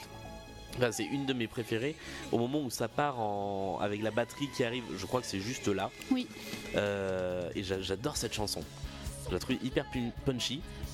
Et, et- et voilà. Mais encore une fois, c'est une chanson pendant laquelle il ne se passe rien. Bah, en fait, ils sont juste tristes que Moïse soit parti et ils disent que voilà, ils vont devoir continuer sans lui. Ce qui, au passage, est très pratique pour Nefertari puisqu'elle savait pas quoi faire avec ces deux mecs là. Et du coup, bah, le choix est vite fait. Elle se garde Ramsès sous le coude et elle devient reine d'Égypte, quoi. Avec un mariage qui a l'air de respirer le bonheur. Exactement. Exactement. Mais c'est c'est vrai que c'est bizarre d'avoir introduit une, une intrigue amoureuse oui, qui pour se solde en fait 10 minutes plus tard. rien. Alors, je pense que l'idée c'était d'introduire la rivalité entre Moïse et, et Ramsès, euh, de créer un, un- un début de fraternité, rivalité, etc. Mais c'était vraiment pas nécessaire. Je pense que c'était aussi, là encore, un, un petit clin d'œil au film de Cécile B2000 parce que Nefertari, euh, c'est un. C'est euh, un argument amoureux pour, euh, pour Charlton Heston. Il faut que je retrouve qui jouait Nefertari. Alors, je, je l'ai Et, euh, parce que euh, il la retrouve quand il revient et il y a, il y a- il y a tout un échange assez émouvant entre elle qui a eu son enfant avec Ramsès. Lui qui a une autre femme, Ouais. alors qu'au départ ils étaient promis l'un à l'autre et il y avait cette intrigue amoureuse dans le film de Cécile, de Cécile tellement longtemps, je me B2000. souviens pas. Donc c'est Mais- possible que ce soit un peu une référence à ça. Peut-être. Mais c'est vrai que c'est comme là, il- c'est un peu en, en abrégé slash tableau. Ouais. Non, mais surtout que là, du coup, euh, là, elle dit oh là là, sans lui, comment on va faire et tout, et deux secondes après, elle épouse le deuxième, quoi. Enfin, Ouais. c'est- c'est vraiment. euh, Ça, ça a pas l'air trop dur pour elle. ça, ça va. oh là là là là là là. Ouais. Ah, il s'en va. Tiens, tu veux m'épouser? Oui, c'est ça. C'est un peu ça, ouais. Voilà. Euh, et donc Moïse s'en va et là on a la chanson, on a la même chanson en fait côté euh, hébreu, Euh, Oui. la chanson du départ de Moïse vue par sa famille. La chanson s'appelle Ô. Oh Moïse,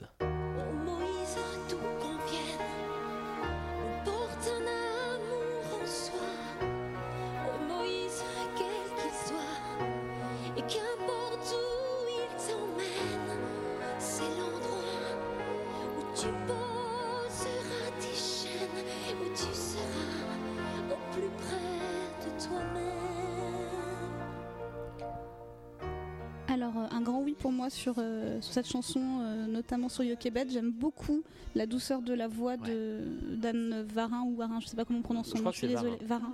Je trouve qu'elle a vraiment une, une voix très douce qui vraiment colle très très bien avec ce personnage qui est un personnage qui est animé globalement que par l'amour hein, dans, toute, euh, dans toute cette histoire. Et, euh, et c'est un, un- un très beau moment où en fait euh, les Hébreux et je crois que Bithia chante à un moment aussi dans cette chanson. Oui, il, Oui. il me Donc en fait Donc tous les gens qui aiment Moïse quelque part. Et ça, ça fait de Bithia ce personnage très intéressant qui, Exactement. euh, qui, qui tra- qui traverse la- les, les frontières en fait. qui switch en fait d'un monde à l'autre euh, et qui se pose des questions. Et c'est vraiment le moment où quelque part tous les gens qui aiment Moïse lui dit bah fais face à ton destin en fait quelque part et c'est très très beau je trouve. Ouais, elle est Et magnifique. surtout, euh, cette chanson, elle est, elle est marquée par l'envolée vocale euh, de Myriam, et ça tombe bien, c'est juste là.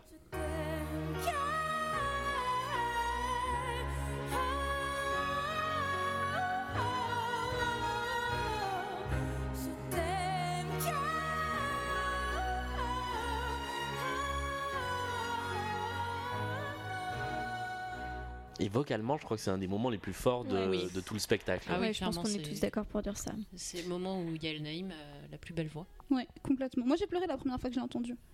Et euh, je me souviens que dans la deuxième distribution, alors je ne l'ai pas sous les yeux, la deuxième distribution du spectacle, si ça y est, je l'ai.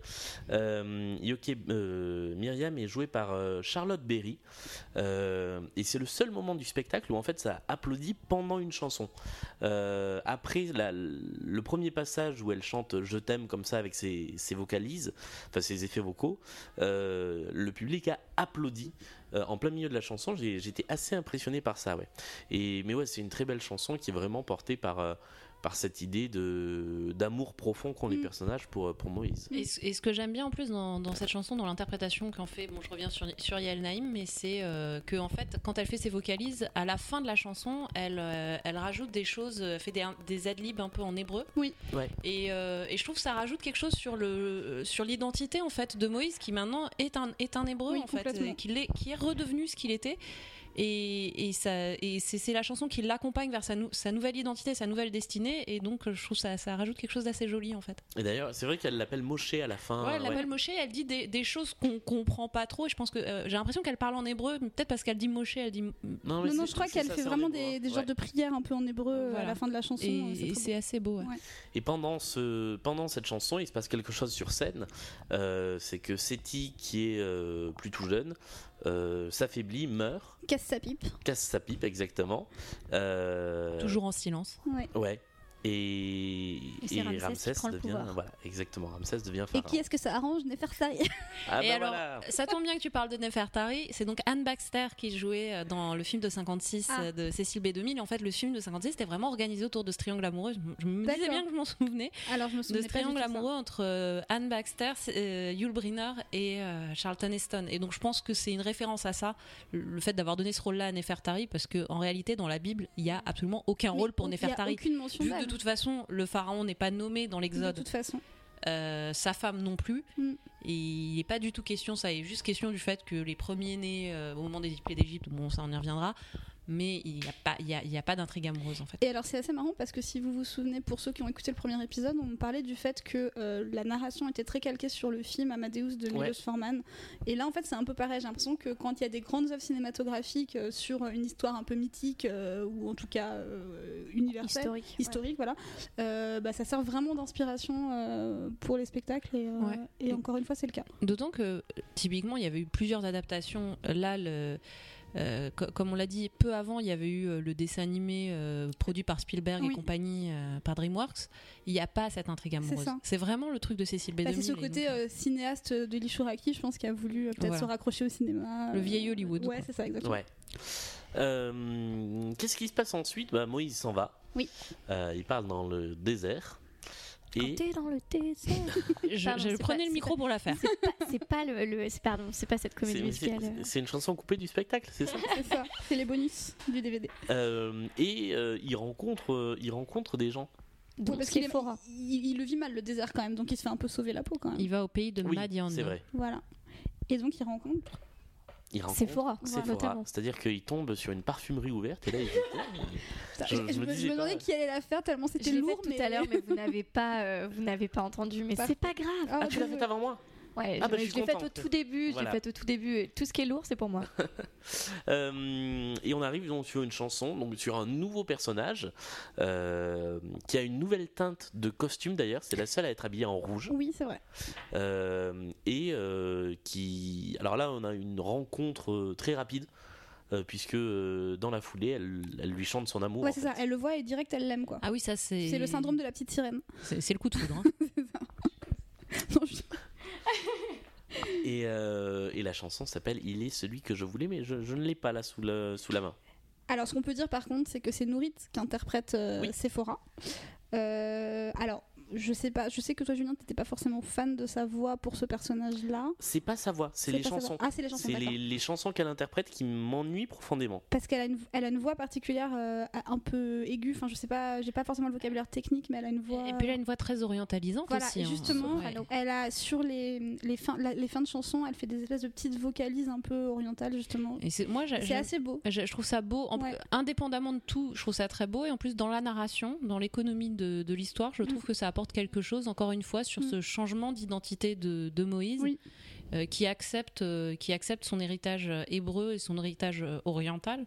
Et, euh, et donc, euh, j'aime beaucoup ce personnage. Et je pense qu'aussi la, la teinte rouge rajoute quelque chose de la chaleur, en fait. C'est qu'il trouve, il trouve sa nouvelle famille, il trouve son, un, un nouveau chez soi, Mm. et ça symbolise un peu Mais, ça. je mais j'ai pas souvenir que dans la version euh, rejouée, donc en 2016, euh, l'interprète de, de Sephora avait ce côté justement euh, très, euh, très oriental au niveau des, de, de son interprétation. Non, je pense que c'est vraiment quelque chose que Nourit a apporté au rôle et qu'elle s'est approprié le rôle et qu'elle en a fait quelque chose d'assez personnel. Et c'est Mhm. ça qui sauve un peu, je trouve, certaines chansons parce que les chansons de Sephora sont globalement pas toujours super. Ouais.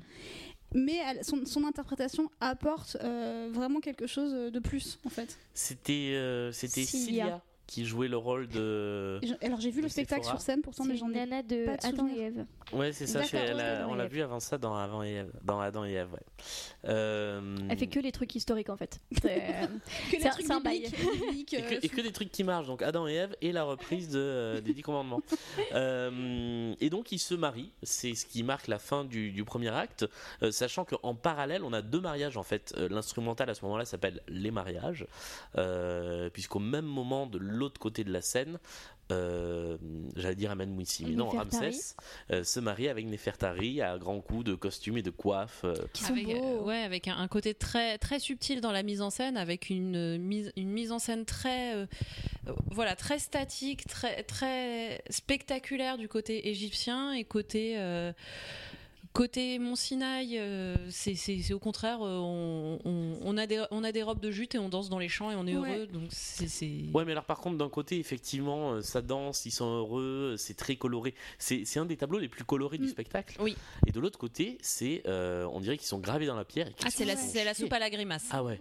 Ah oui, c'est le mariage vraiment- le plus heureux de la terre, clairement. Mais on, on voit en fait à chaque fois que Nefertari, euh, elle a les boules en fait. Bah, on voit qu'elle a épousé le regard sans faille et, Ouais. Et pas le sourire. Euh, et c'est l'entracte. Oui.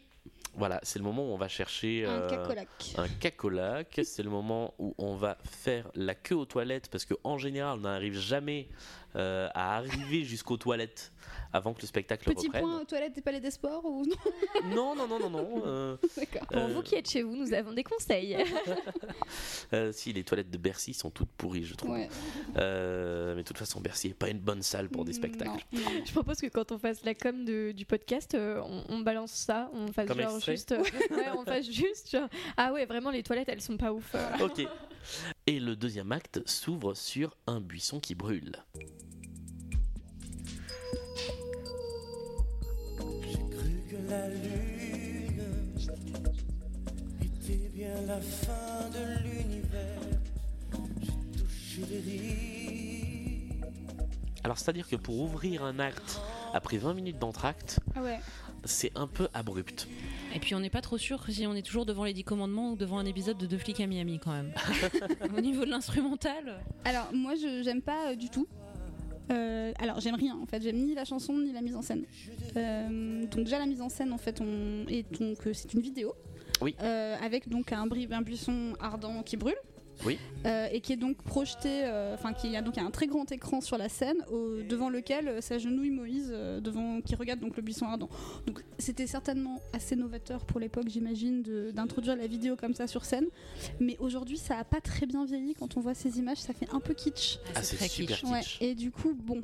En plus, il y a une espèce de. Moïse est nimbé d'une espèce de lumière jaune. euh, il est debout sur son rocher, puis après il s'agenouille. euh, il est en contre-jour un peu de la, de la lumière, et c'est un côté vraiment daté. Enfin, c'est- ça Bah, fait. en fait, il y a- il y, a quasiment que la lumière de l'écran vidéo. Ah, t'es sûr qu'il n'y a, pas- a pas euh, un projecteur jaune dans la tronche? Ça, je, je sais pas en fait, je sais plus si c'est ça On voit que euh, sa silhouette en ombre, en fait. Je me Je souviens. me demande si c'est pas un effet de réalisation du DVD. Ah, peut-être. Ouais. Euh, et surtout, Moïse a pris euh, 20 piges euh, en, en une seconde, mais ça, c'est dans toutes les représentations Ouais. euh, de, de l'histoire de, l'Exode. Il acquiert la sagesse euh, par la parole divine, donc euh, qui dit sagesse dit cheveux blancs. Mais en fait, ce qui est étonnant dans ce moment, c'est que, enfin, dans cette chanson notamment, c'est que euh, c'est le, le buisson ardent, c'est normalement c'est un peu la révélation divine de Moïse, le moment où Dieu lui parle, etc. Et donc c'est censé être un peu un climax de l'histoire quand même. Et là, c'est d'une mollesse, pardon, mais euh, d'ailleurs la chanson tourne encore en, en fond sonore là. C'est mou, Mais la, la chanson dure euh, 4 minutes 30, je mais on n'en crois. peut plus. Euh, la chanson qui suit dure 5 minutes 13. Et en fait, on a un début de deuxième acte qui est extrêmement mou et extrêmement long. C'est vraiment. euh, ne veuillez patienter, Ouais. vous allez mettre, vous allez être mis en relation avec, Avec votre Dieu. interlocuteur, avec Dieu. Et euh, ouais. n'est pas disponible pour le moment. Merci Ouais. de rappeler dans un instant. Donc, donc je trouve ça dommage, euh, je sais pas moi, j'aurais été Moïse à ce moment-là, j'aurais été folle quoi, j'aurais eu envie de courir partout et de dire oh là là, euh, Dieu, euh, je sais pas quoi, enfin bon, j'en sais rien, je sais pas, mais je suis pas, Dieu qui fait tu te je suis pas calmes particulièrement maintenant. religieuse comme personne, mais je, je- je trouve que dans l'histoire de, de l'Exode et de Moïse, euh, vraiment ça devrait être un moment. Ah oui, c'est un, mo- Important. c'est un moment fort. Après, euh, le truc des cheveux blancs, et il a 80 ans en fait, Moïse, quand il a le buisson Ah oui. ardent. Tu peux légitimer les cheveux ce blancs, qui est pas le cas de Daniel Lévy du tout. ce qui n'est pas du tout le cas de Daniel Levy.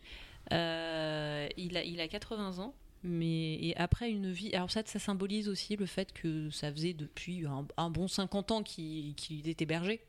Ouais, c'est ça Donc, en euh, fait. là, il s'était un peu, euh, il s'était un peu calmé dans sa vie. Oui. Ouais, on a, on a quand même une grosse ellipse temporelle entre le premier et le deuxième acte. Mm. Euh, et, et on n'entend pas Dieu. À aucun moment. Alors, moi j'ai une théorie, je vous la dirai après. Euh, mais on entend Dieu à aucun moment dans, dans ce spectacle. Il y, a- y a juste un, truc sur lequel je voulais, euh, dont je voulais parler, c'est euh, le tout début de l'acte, euh, donc euh, qu'on n'a pas en extrait sonore parce qu'on a pris le, refrain de la chanson, mais euh, en fait on a deux minutes de bruit au début de l'acte, il n'y a pas de musique, il y a des effets sonores, il y a des petits bouts de samples vocaux encore une fois, et moi je trouve ce début de deuxième acte euh, hyper, euh, hyper bien en fait, mais vraiment les deux premières minutes. Après il y a 7 minutes de chansons un peu lentes et un peu molles, ouais. mais, euh, mais je trouve que le côté très expérimental, un peu électro-minimal euh, du tout début est vraiment pas mal du tout. Voilà. Eh bien, c'est vrai. En plus, par ailleurs, je suis d'accord. Et, euh, et effectivement, y a pas, on n'entend pas Dieu. C'est une particularité aussi, je trouve, de, de, de cette façon de raconter euh, l'histoire. C'est euh, c'est une histoire biblique quand même. Et je trouve que malgré tout, ils ont quand même pas mal édulcoré sur, sur l'aspect vraiment, entre guillemets, bigot. Ouais. Pour euh, rendre l'histoire plus universelle, je trouve que c'est un bon choix. Oui, parce qu'au final, les valeurs qui sont derrière, elles sont ça, super universelles. C'est des valeurs humanistes, euh, j'allais dire de base, mais c'est c'est mal dit. Mais Bah, la plus belle histoire de tous les temps, Voilà. toujours. hein. Donc finalement, euh, qu'on soit religieux, pas religieux, croyant, pas croyant, tout le monde, je pense, peut s'identifier à ça. Donc c'est pas mal, effectivement, d'avoir fait quelque chose de beaucoup plus ouvert. Et de beaucoup- Voilà. Et donc Moïse s'en va. Il y a des montagnes qui pleurent, des cascades innocentes,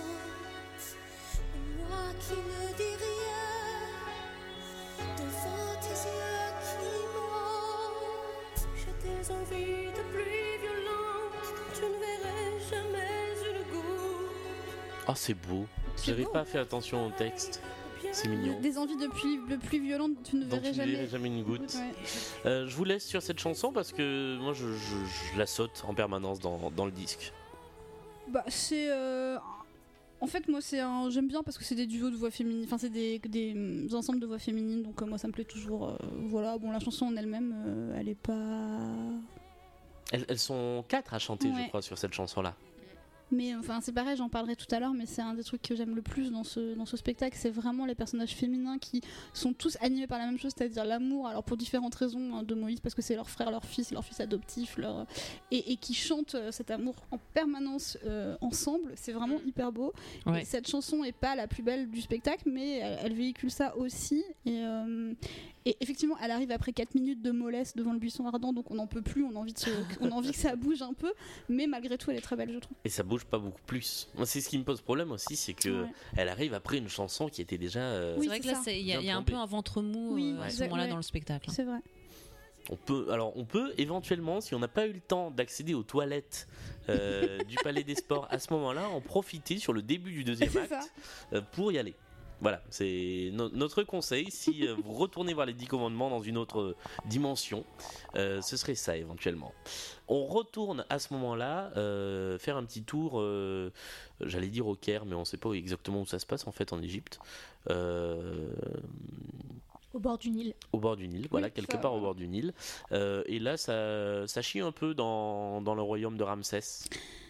Ben oui, ça se passe pas très très bien parce que ça commence à se rebeller un petit peu euh, du côté des, des esclaves en fait, des Hébreux qui ont, ont peut-être marre de 400 ans de, de fer et de coups de fouet et de. Ouais, je crois Hébreux qu'en qui plus, en ont un peu euh, marre. euh.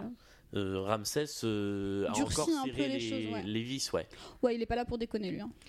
Techniquement, euh, ça se passe à côté de la capitale de Ramsès qui s'appelle Pyramsès, qui a fait construire comme une ville nouvelle, ce qui expliquerait euh, les Hébreux, etc. D'accord. Ouais.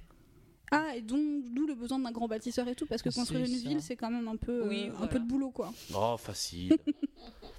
Mais, euh, mais effectivement, euh, c'est J'en connais un qui a revient. en 7 jours, euh, c'est bon quoi.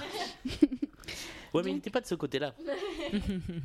Donc oui, Ramsès il durcit un peu les choses, il est pas là Ouais. pour rigoler, euh, et la répression envers les esclaves euh, se, se devient de plus en plus euh, insupportable, et euh, les Hébreux euh, n'en peuvent plus.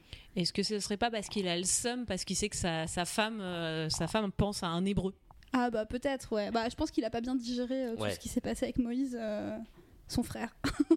mais, euh, mais voilà, donc du coup, euh, du coup ça... Ils aimeraient bien partir, les Hébreux, ils aimeraient bien qu'on les laisse s'en aller.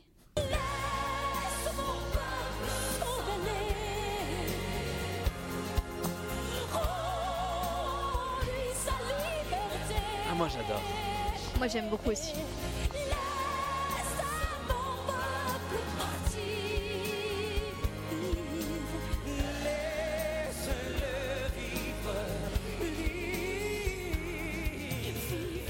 Encore une anecdote de making of. Euh, je me souviens de ces images précises où Shuraki est en studio en train d'enregistrer euh, les. Et c'est c'est ça qui est intéressant aussi. Ah non, c'est pas Shuraki, c'est euh, Richard Cross qui donne des indications de chant au donc euh, à la troupe qui en fait enregistre les chœurs de la chanson. Euh, et il leur dit penser à un chant de marin. Et en fait, Ah bah ça a ça. ce côté chant de marin vrai. vraiment. Ah ouais, euh, euh, hyper euh, encore une fois hyper empoulé hyper grandiloquent et, et je trouve que c'est voilà c'est c'est ce qui décrit le mieux cette chanson Mais moi, je préfère quand même les, les battles entre Mariah Carey et Whitney Houston quand elle chante When You Believe. C'est vrai que ça a une autre dimension. Là, on a. Alors, ce qui est intéressant, là, c'est que c'est le retour de Moïse en Égypte et Ouais. parmi les siens, en fait, et c'est Oui. là qu'il va commencer à, à envisager de les libérer, de les, les- les sortir d'Égypte. Mais donc, du coup, c'est Yokebed qui commence à chanter, la rébellion qui commence à chanter. Là où, c'est- enfin, moi, c'est ce qui me gêne un peu sur cette chanson, c'est qu'elle elle est très en douceur, euh, Anne Varin, comme on l'a dit tout à l'heure, et du coup, là, sur cette, elle a pas la voix, je trouve. Enfin, elle a une voix qui est très t'as belle. envie hein. de lui donner un strepsil quand Mais même. ouais, c'est ça. Tu, tu, tu, tu- tu lui dis, qu'elle va- tu te dis qu'à tout moment, elle va se claquer la voix, quoi. Ah, je suis pas du tout d'accord. Ah, Moi, je au trouve qu'elle a la contraire. puissance vocale Ouais, Alors, Au elle a, contraire, elle a elle a- la puissance Elle a la puissance, au mais on niveau du qu'elle timbre- pousse quand même, quoi. Au niveau du timbre, elle a pas la hargne, je trouve. Elle est vraiment trop, trop douce, je trouve, pour, euh, pour incarner la rébellion à ce Mais moment-là. justement, c'est une rébellion douce, c'est vraiment, euh, enfin, volontaire et, enfin, moi je trouve ça justement encore plus fort que c'est pas quelqu'un de spécialement euh, euh, revendicatrice, etc. Ouais. Euh, c'est juste que là, c'est tellement euh, intrinsèquement, ouais. voilà, que euh, même cette femme qui est si douce et qui ne vit que pour l'amour de son fils qu'elle a sacrifié, du coup là, euh, effectivement, je comprends je trouve ce que c'est une dire, belle. euh, moi, je trouve, je trouve que c'est un très beau, euh, un très beau cast là-dessus. ce qui, ce qui se passe aussi, c'est que juste avant ça, à la fin de la chanson précédente, c'est Myriam euh, qui euh, se retrouve face aux Égyptiens Oui, et qui se fait tabasser. et qui se fait tabasser. Mm. Donc il y a aussi ça vrai. qui déclenche ce truc-là. Moi, ce que j'aime beaucoup dans cette chanson-là, c'est que quand elle s'avance pour dire euh, à, à Ramsès laisse mon peuple s'en aller, elle le dit avec le visage très ouvert et en fait c'est pas de la colère, c'est de l'espoir. Et moi j'aime bien euh, l'espoir qu'il y a dans cette chanson. En revanche, je n'ai aucun souvenir dans les autres adaptations et même dans l'Exode que que j'ai travaillé euh, du temps où je faisais du catéchisme, c'est vous dire si, si c'est il y a longtemps, euh, si la, la rébellion commence avant que Moïse soit revenu. Euh, parce que là, c'est le cas. C'est en fait, elle commence à se Ouais, rebeller en fait, lui, c'est un opportuniste. Il arrive, il fait Ah, attendez, Ouais. j'arrive. Et ah bah tiens, maintenant que vous avez commencé, euh, C'est Et- un homme blanc aussi. Attendez quoi, il y a une lutte? Attendez, j'arrive.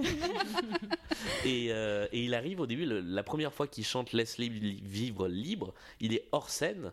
Oui. Euh, tout le monde se demande d'où ça vient cette voix. Ouais. Et ensuite, il débarque et là, c'est euh, C'est le re- retour de l'enfant prodigue. c'est ça. Mm. Mais je sais pas si ça se passe comme ça dans le dans l'histoire originale. Bah. Faudrait demander à l'auteur. Faudrait lui demander, ouais.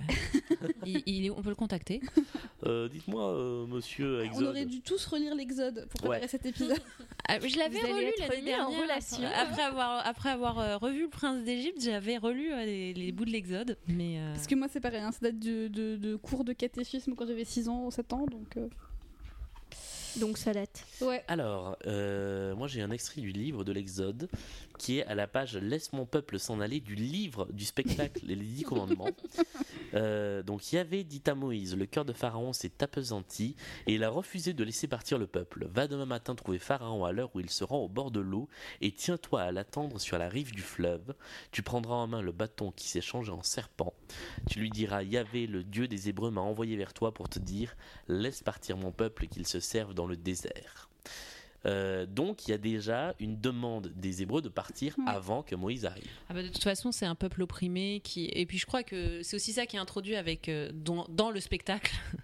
Donc euh, et c'est c'est le personnage de Josué toujours qui, Mm. qui introduit Ouais. un peu ça.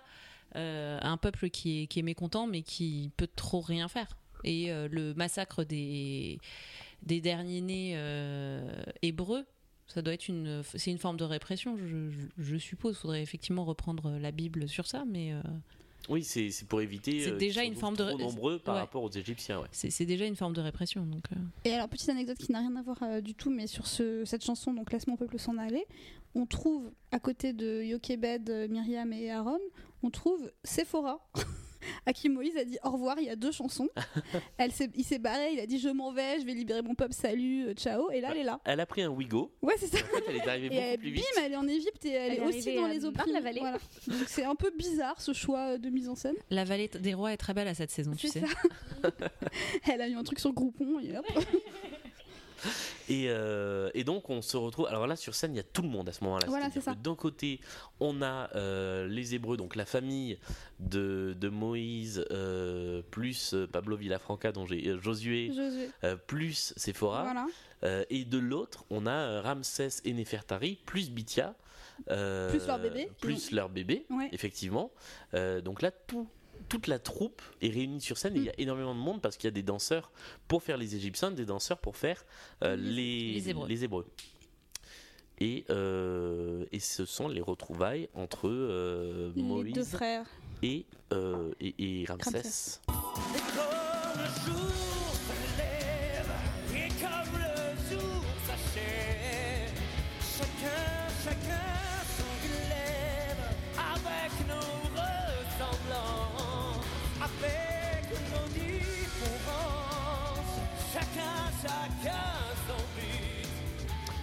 On comprend que ça va pas être euh, une négociation fastoche, fastoche. Ouais, c'est plus des histoires d'amourette et de machin. Là, c'est sérieux quand même Ouais. les différents entre les deux, les deux frères ennemis. Euh, ce, qui, est- ce qui est très intéressant dans cette chanson, c'est que euh, le Moïse euh, dit euh, je veux gagner euh, euh, sans euh, comment dire sans qu'il y ait de sang, Mm. sans qu'il y ait de sans qu'il y ait de haine. Et, euh, et Ramsès lui répond exactement le contraire. Oui. Dans le sang, dans la haine et euh, dans la peur, je crois que c'est ça. Euh, Comme dirait une philosophe actuelle, ils sont un peu amis-ennemis au fil de la mélodie, un peu. oh, c'est beau. voilà. Quelle belle référence. Euh, moi j'aime beaucoup cette chanson. D'abord parce qu'elle fait référence à une chanson qui était Chacun son rêve dans Oui. le premier. Il Euh, me riche, hein. chacun son rêve, chacun son glaive. Ah, c'est joli. euh. Merci Lionel. là, Lionel a tout donné là. Et, et puis je trouve qu'elle euh, elle envoie un max, quoi. Cette version-là, euh, Ouais. qui est beaucoup plus rock que la première. Bah, justement, ça ramène un peu de punch après le, le début Ouais. de. C'est un peu ça, ça réveille. Donc, euh, Ouais. Et, euh, et ils ont tous les deux, dans leur façon de chanter, une, une rage, Mm. euh, mais qui est positive, qui est, enfin, qui est, qui est un truc d'acting, Mm.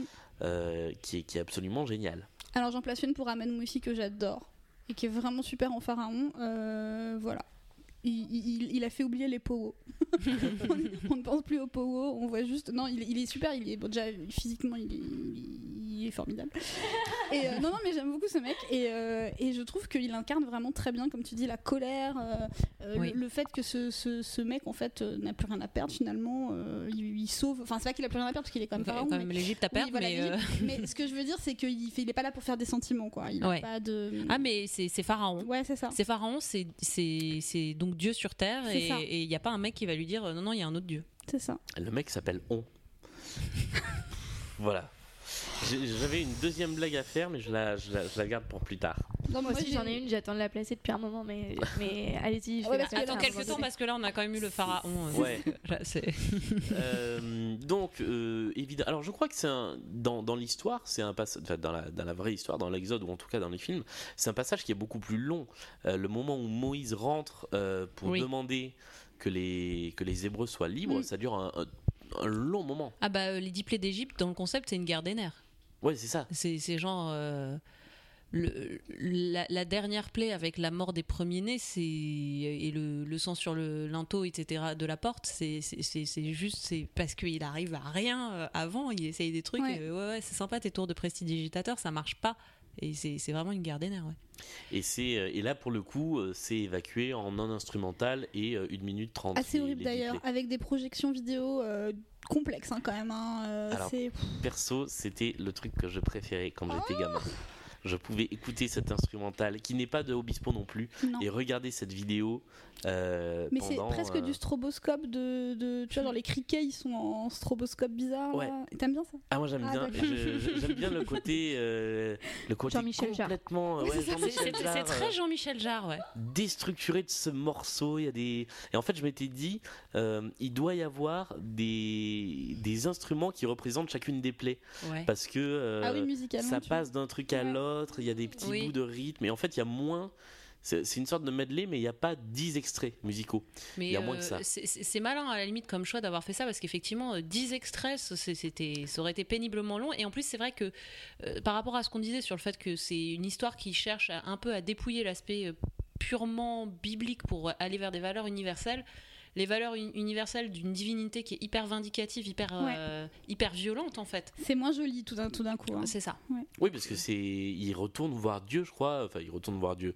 Euh, Dieu lui apparaît à plusieurs reprises entre les différentes plaies. euh. Voilà, et c'est un dieu, c'est un dieu vengeur, Ouais. donc qui protège son peuple, mais qui est vengeur vis-à-vis du peuple égyptien. C'est, c'est- Et qui teste des trucs, et si ça marche pas, ok, on va faire pire. On va faire plus ouais, violent, on va faire plus violent, et euh, jusqu'à ce côté, puisqu'on parlait des, des, des effets miroirs, euh, bon là dans la dans l'économie narrative du show lui-même, mais, mais même aussi dans, dans la Bible, il y a l'effet miroir entre euh, les euh, pharaons qui fait euh, qui fait mettre à mort les, les derniers nés et, euh, et là Dieu qui fait qui qui sacrifie les premiers nés. Ouais. Et il se trouve que parmi les premiers-nés qui sont sacrifiés, il y a le fils de Ramsès et Néfertari. Et là, c'est la goutte d'eau qui fait euh, C'est vraiment déborder inacceptable. le vase.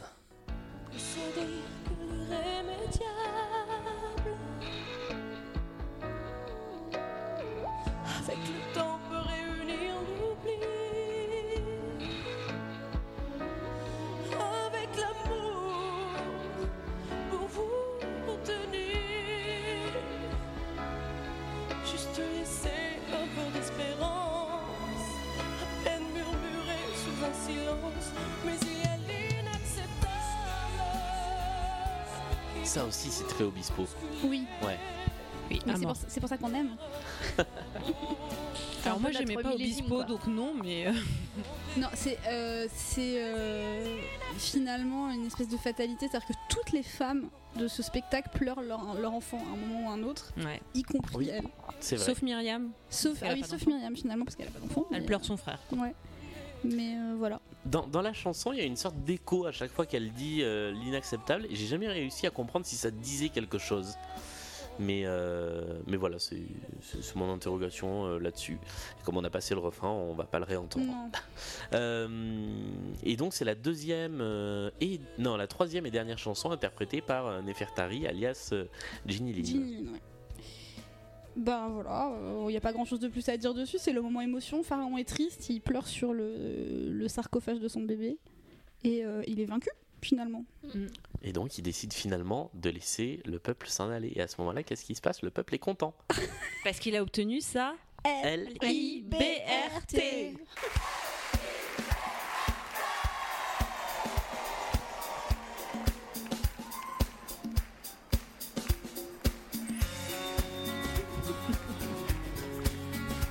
Vous allez me détester, mais moi j'adore. C'est S Club Ah 7. non.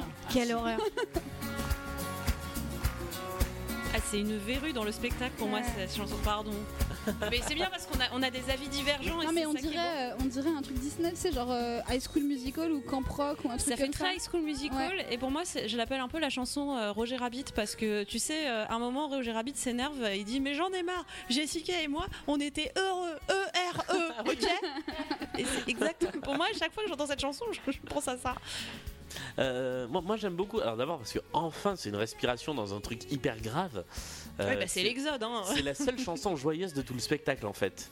Avec peut-être à chacun son rêve au début, euh, mais c'est la seule chanson qui, qui témoigne un, un sentiment euh, euh, tout simplement joyeux quoi. oui mais ils, ont- ils été ils ont été euh, opprimés pendant 4 siècles et, et c'est- une chanson S Club 7 qui, qui l'exprime quand C'est ça. Ouais, c'est vrai, c'est vrai. Euh, moi je sais pas, j'aime bien. Enfin, franchement, ils ont eu euh, voilà 4 siècles pour préparer une chanson pour quand ils seraient libérés. Franchement, C'est un peu décevant quoi. Bah, ouais.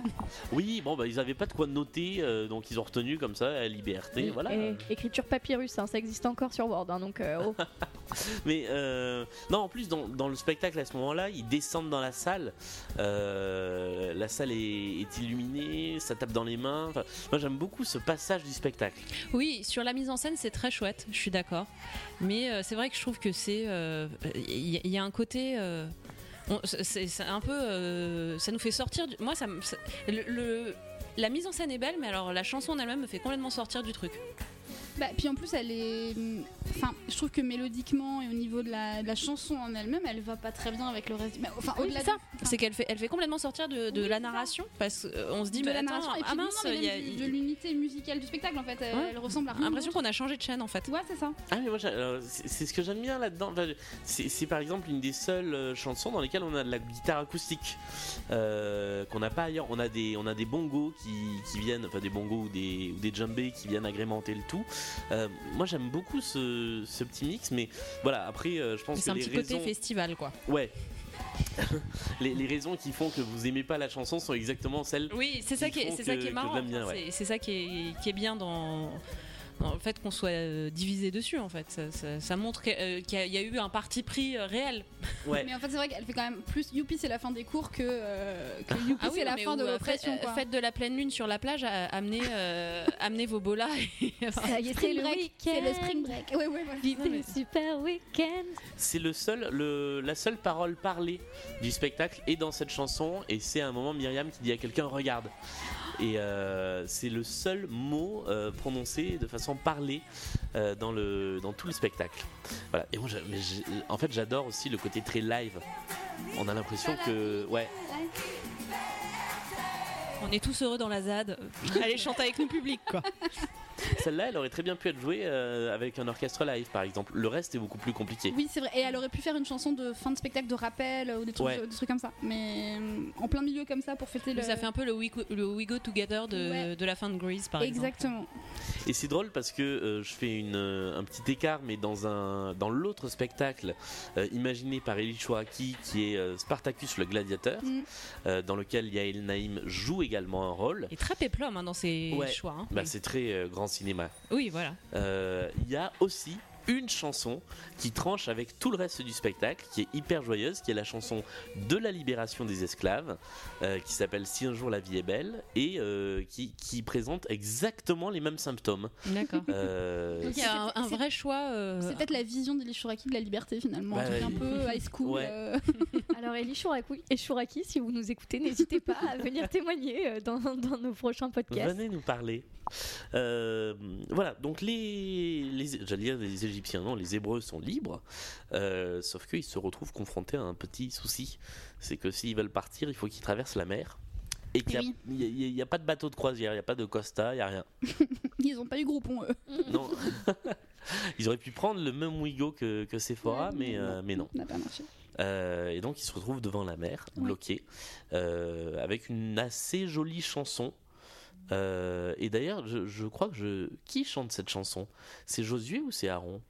C'est Aaron. C'est Aaron. C'est Aaron. C'est Aaron, ouais. C'est la seule chanson qui chante seul en fait. Oui, c'est sa seule chanson Ouais. tout court, euh, je crois. Ouais, ouais, non, Bah, lui, il il est dans des dans les- morceaux dans co- groupes, coraux, ouais, ouais, voilà, mais c'est euh, ça. c'est ça, c'est son, c'est son solo en fait. Et il se trouve qu'une fois qu'il se retrouve devant la mer, donc euh, qui est euh, représentée dans les écrans, euh, Pharaon, qui a un peu repris du poil de la bête, décide de lancer toutes ses troupes contre les Hébreux, et il se retrouve donc tout devant la, la mer morte. Et là, miracle, que se passe-t-il? Et bien la mer s'ouvre.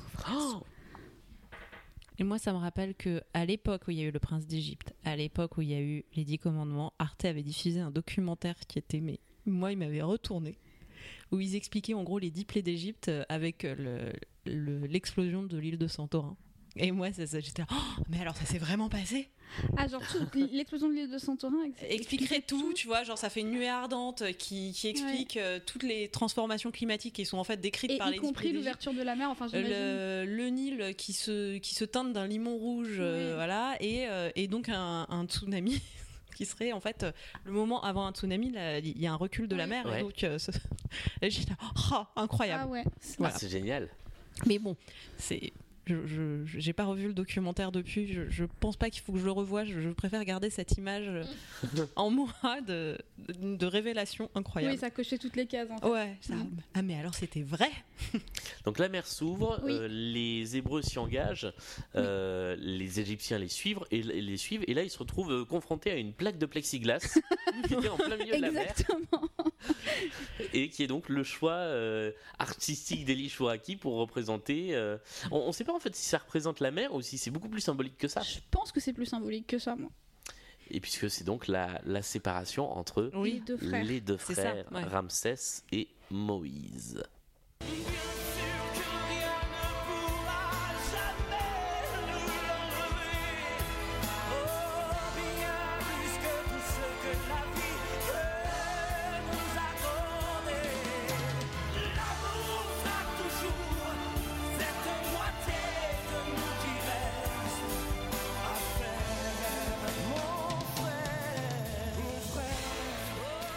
Belle chanson. Ah oui. C'est vrai qu'on disait que euh, l'une des forces du spectacle, c'était les, les morceaux avec euh, beaucoup de femmes, de beaucoup de voix féminines. C'est vrai que c'est tous ces duos entre Daniel Lévy et Ahmed Mouissi Ouais. sont quand même vraiment très beaux.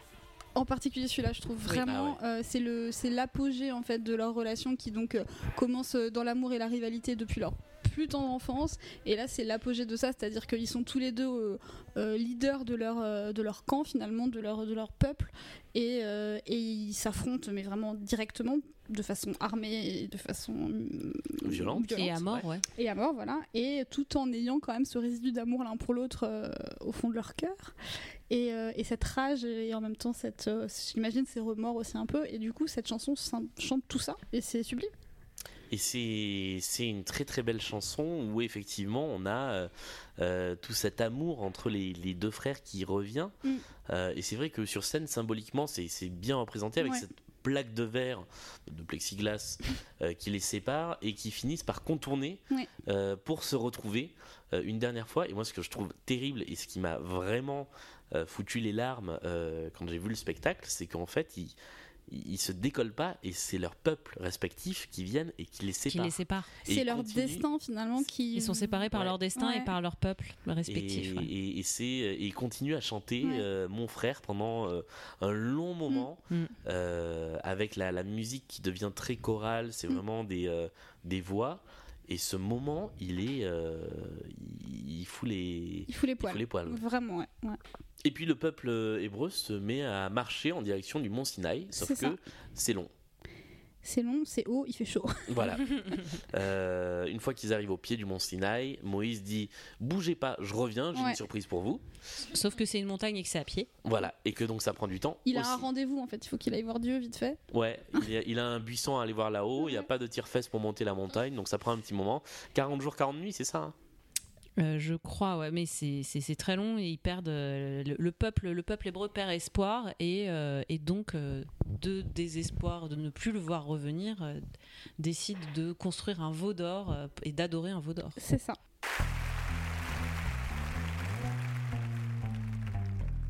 Donc c'est un tableau sur un. Ah bah t'es dans un lupanar à ce moment-là. Ah ouais.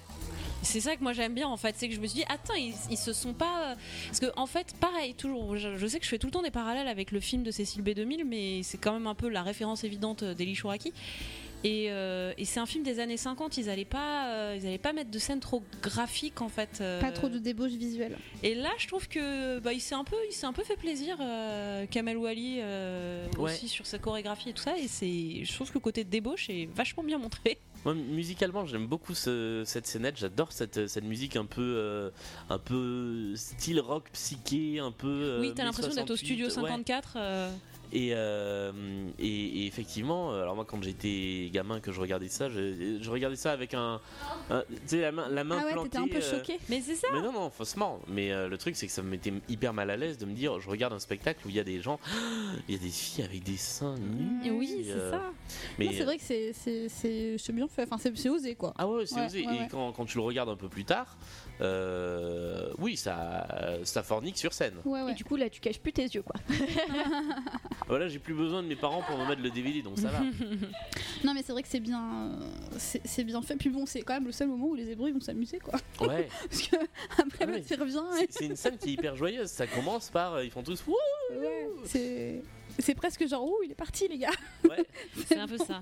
C'est bon on peut s'amuser. Et euh, non, et c'est intéressant parce que euh, la, la débauche va grandissant à mesure qu'ils sont en train de construire le veau d'or et Exactement. ils apportent les dernières, pla- les dernières pièces de l'idole Ouais. sur scène. Euh, sauf que euh, ben, un petit moment plus tard, euh, il y a le patron qui revient. Et l'adoration Il des idoles, c'est redescendu de la interdit. montagne. Ouais. Et le patron, il est pas très très content. Surtout qu'il avait une surprise quoi. Bah ouais. Il revenait avec. euh, Une petite pierre avec des petits trucs écrits dessus. C'est ça, avec euh, 10 commandements. Et comme il est énervé, bah, Daniel Lévy il chante tout colère. Qu'aujourd'hui soit pour maintenant, pour dans Il y a le tonnerre. qu'il soit dit aux hommes les plus démunis comme les plus grands, le temps d'une seule est un éternel recommencement.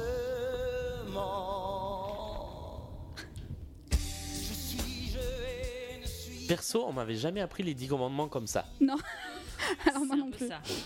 Non mais il est ouais il est, il est vraiment pas content et, euh, et, et je trouve que je sais pas si, si c'est voulu ou pas mais donc la colère j'imagine dans la voix est voulue mais il a une façon hyper maniérée hyper bizarre de chanter à ce moment-là Ouais. Daniel Lévy on dirait qu'il se pince le nez il fait des effets de voix euh, Ouais, il surjoue la Ouais. colère, quoi. ah il surjoue vraiment ouais. C'est autant, je trouvais que le côté euh, débauche Vaudor et tout était Mm. vachement bien mis en scène.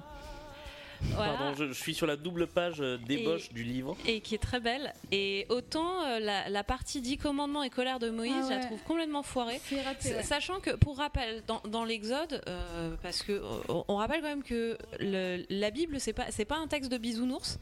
Euh, dans l'Exode, Moïse il demande le massacre de, il fracasse l'étape de la loi et il demande de massacrer les 3000 adorateurs du Vaudor. Ouais. Donc euh, c'est c'est pas très c'est Charlie. pas genre dis donc les Non, gars vous êtes pas sympa non non il non, est- non, il, il est il, il, il a le seum. hein. Ouais, Enfin, ouais, vraiment. Beaucoup. Et là, bon, alors là, il casse, non seulement il casse pas les tables de la loi qui sont en mousse, je pense, parce qu'elles sont vraiment Ouais, elles sont. Mais elles juste sa seule façon de montrer sa colère, c'est qu'il chante euh, de façon nasillarde. comme ça. ouais. On dirait juste qu'il a pris un rhume sur le mont Sinaï, quoi. Ah, Et puis quand même, quand il chante, il y a un coup de tonnerre. Ça veut dire maintenant vous vous calmez, les gars. Ça veut dire que Dieu n'est pas content non plus, quoi. Ouais. Mm. Peut-être que c'est un coup de tonnerre qui tue 3000 personnes d'un coup. Ouais. J'ai encore fait un bide là. Euh, non, alors moi, ce qui me choque dans cette chanson, c'est d'avoir euh, réécrit complètement les 10 commandements. C'est ça, c'est que en plus c'est pas vraiment les dix commandements et, et tu te dis mais tout ça pour ça en fait? Bah, c'est le titre du, c'est littéralement le titre du spectacle. Et, Et de toutes les les, entends pas, œuvres ouais. qui concernent l'Exode de, de tout temps quasiment, euh, se sont appelés les Dix Commandements. Et euh, Et- et- et et- t'entends même pas, ouais. Les... Tu m'étonnes après que Michael Youn se sente obligé de faire un film pour rendre hommage à ton, euh, après ça. Non mais ouais effectivement c'est euh, bon après encore une fois ce qui est ce qui est intéressant c'est que euh, toute la dimension extrêmement religieuse est, euh, Il est un est peu dépouillé, édulcorée je suis aussi. d'accord. puisqu'il n'y a, y a pas il y a pas de Dieu c'est je suis je euh, je suis le seul que tu auras mais ne m'appelle pas en vain car ma colère tu subiras donc ils ont bien adapté les dix commandements mais c'est vrai qu'on on les retrouve pas sous leur formulation habituelle. De toute façon, ils n'allaient pas garder le côté, euh, même le côté euh, Dieu vengeur euh, qui, qui bute tout le monde. Ça, ça fait pas, ça fait pas très fin de spectacle, Palais des Congrès, quoi. non c'était difficile de chanter l'envie d'aimer après ça. C'est ça, parce que la, la suite, la suite du châtiment, c'est que il commence à être de plus en plus autoritaire euh, en mode, euh, bah, il a plus de 80 ans, c'est un peu Bouteflika, quoi. Et euh, Il a le soutien de l'armée. c'est un peu ça. Et après, il condamne, il- Dieu condamne le peuple juif à errer 40 ans de plus avant de trouver la terre promise. Donc, il est vraiment pas content du tout. Là, euh, c'était c'était pas le message qu'on voulait euh, diffuser avec ce spectacle, qui est plus axé sur la- l'aspect très positif, très valeur, euh, très belle valeur portée par cette histoire. Par ailleurs, en plus, Mm. Oui, hein, oui, bien c'est, sûr. qui sont quand même au cœur de, de ce que cherche à dire cette histoire. Mais ça, ce sera dans les 10 commandements de la suite. Euh, et voilà, on a, on a terminé. En fait, euh, le, le spectacle se termine sur euh, les 10 commandements. Oui. Et arrive euh, bah, la dernière chanson qu'on a déjà entendue, mais qui est, euh, comme beaucoup de chansons de promo en fait de, de spectacle, une chanson qui n'est pas dans le Ouais, spectacle. c'est la chanson de rappel en fait. Oui. Je- C'est ça. Et on, on- on s'en refait un tout petit bout avant de faire Ouais. nos top 3 et On flop s- 3. on s'en laisse jamais. Allez.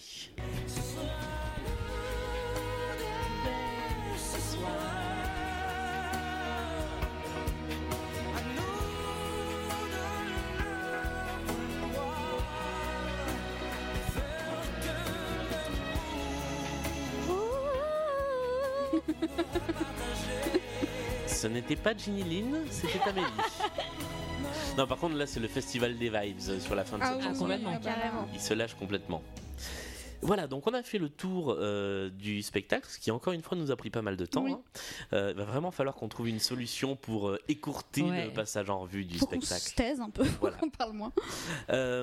Alors, comme la dernière fois, on va faire un petit passage en revue de vos top 3, flop 3 du spectacle. On commence par les top 3 de tout le monde? Allez, mes top 3, les moments que j'ai préférés, c'est en premier mon frère. J'en ai parlé déjà tout à l'heure pas mal.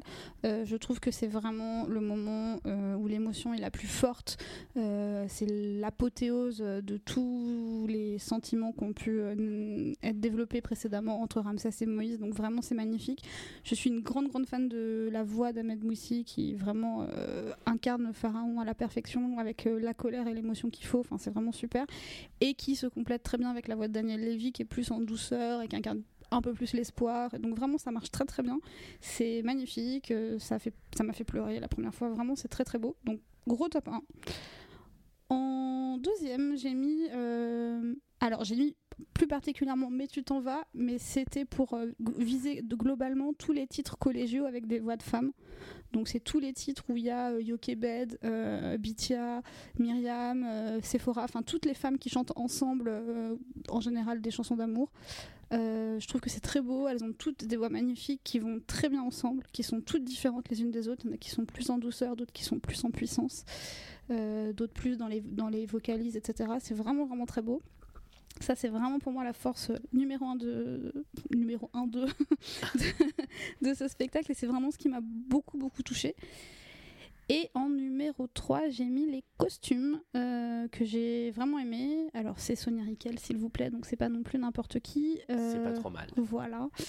Euh, et comme je le disais en, en début d'émission, je trouve qu'ils apportent euh, une certaine simplicité par rapport à ce qui se faisait à l'époque en termes de costumes. En général, c'était assez brillant, assez, euh, assez euh, farfelu. Voilà, là, ils sont quand même finalement assez simples et assez premier degré en termes de euh, références historiques.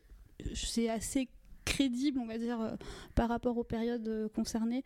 Euh, voilà, la- la- le, le parallèle aussi entre les, hum, Égyptiens qui sont très brillants, très satinés, très euh, avec des tissus qui se veulent un peu nobles, etc. Et de l'autre côté, les Hébreux qui sont avec du lin, du coton, des matières très euh, organiques. Et puis surtout euh, les, les hébreux qui sont rayés noir et blanc. Oui, voilà.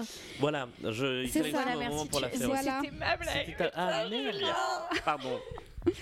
Euh, je sais pas comment je rebondis après ça. non, mais voilà, donc on a des, on a, voilà, on a des, des- des costumes qui sont vraiment. euh, qui, qui fonctionnent très bien, un code couleur qui est pas trop bariolé non plus, et ça, ça me plaît. J'aime pas trop quand c'est fluo et quand ça part dans tous les sens. CF l'épisode 1 de, voilà. du Roi du Monde, etc. Mais comme quoi, il y a une cohérence, je ne suis pas que méchante. Euh, parfois, j'aime. et, euh, et donc voilà, donc bravo Sonia Riquel, c'est très réussi. Euh, J'ai fait partie des chanceux ou malchanceux, je ne sais pas, qui ont vu euh, le spectacle sur scène en 2016 lors de sa reprise. Et les costumes étaient les mêmes, donc ça, c'était vraiment Ouais. très bien. Ce qui n'était pas le cas de tous les points de, de- de ce spectacle.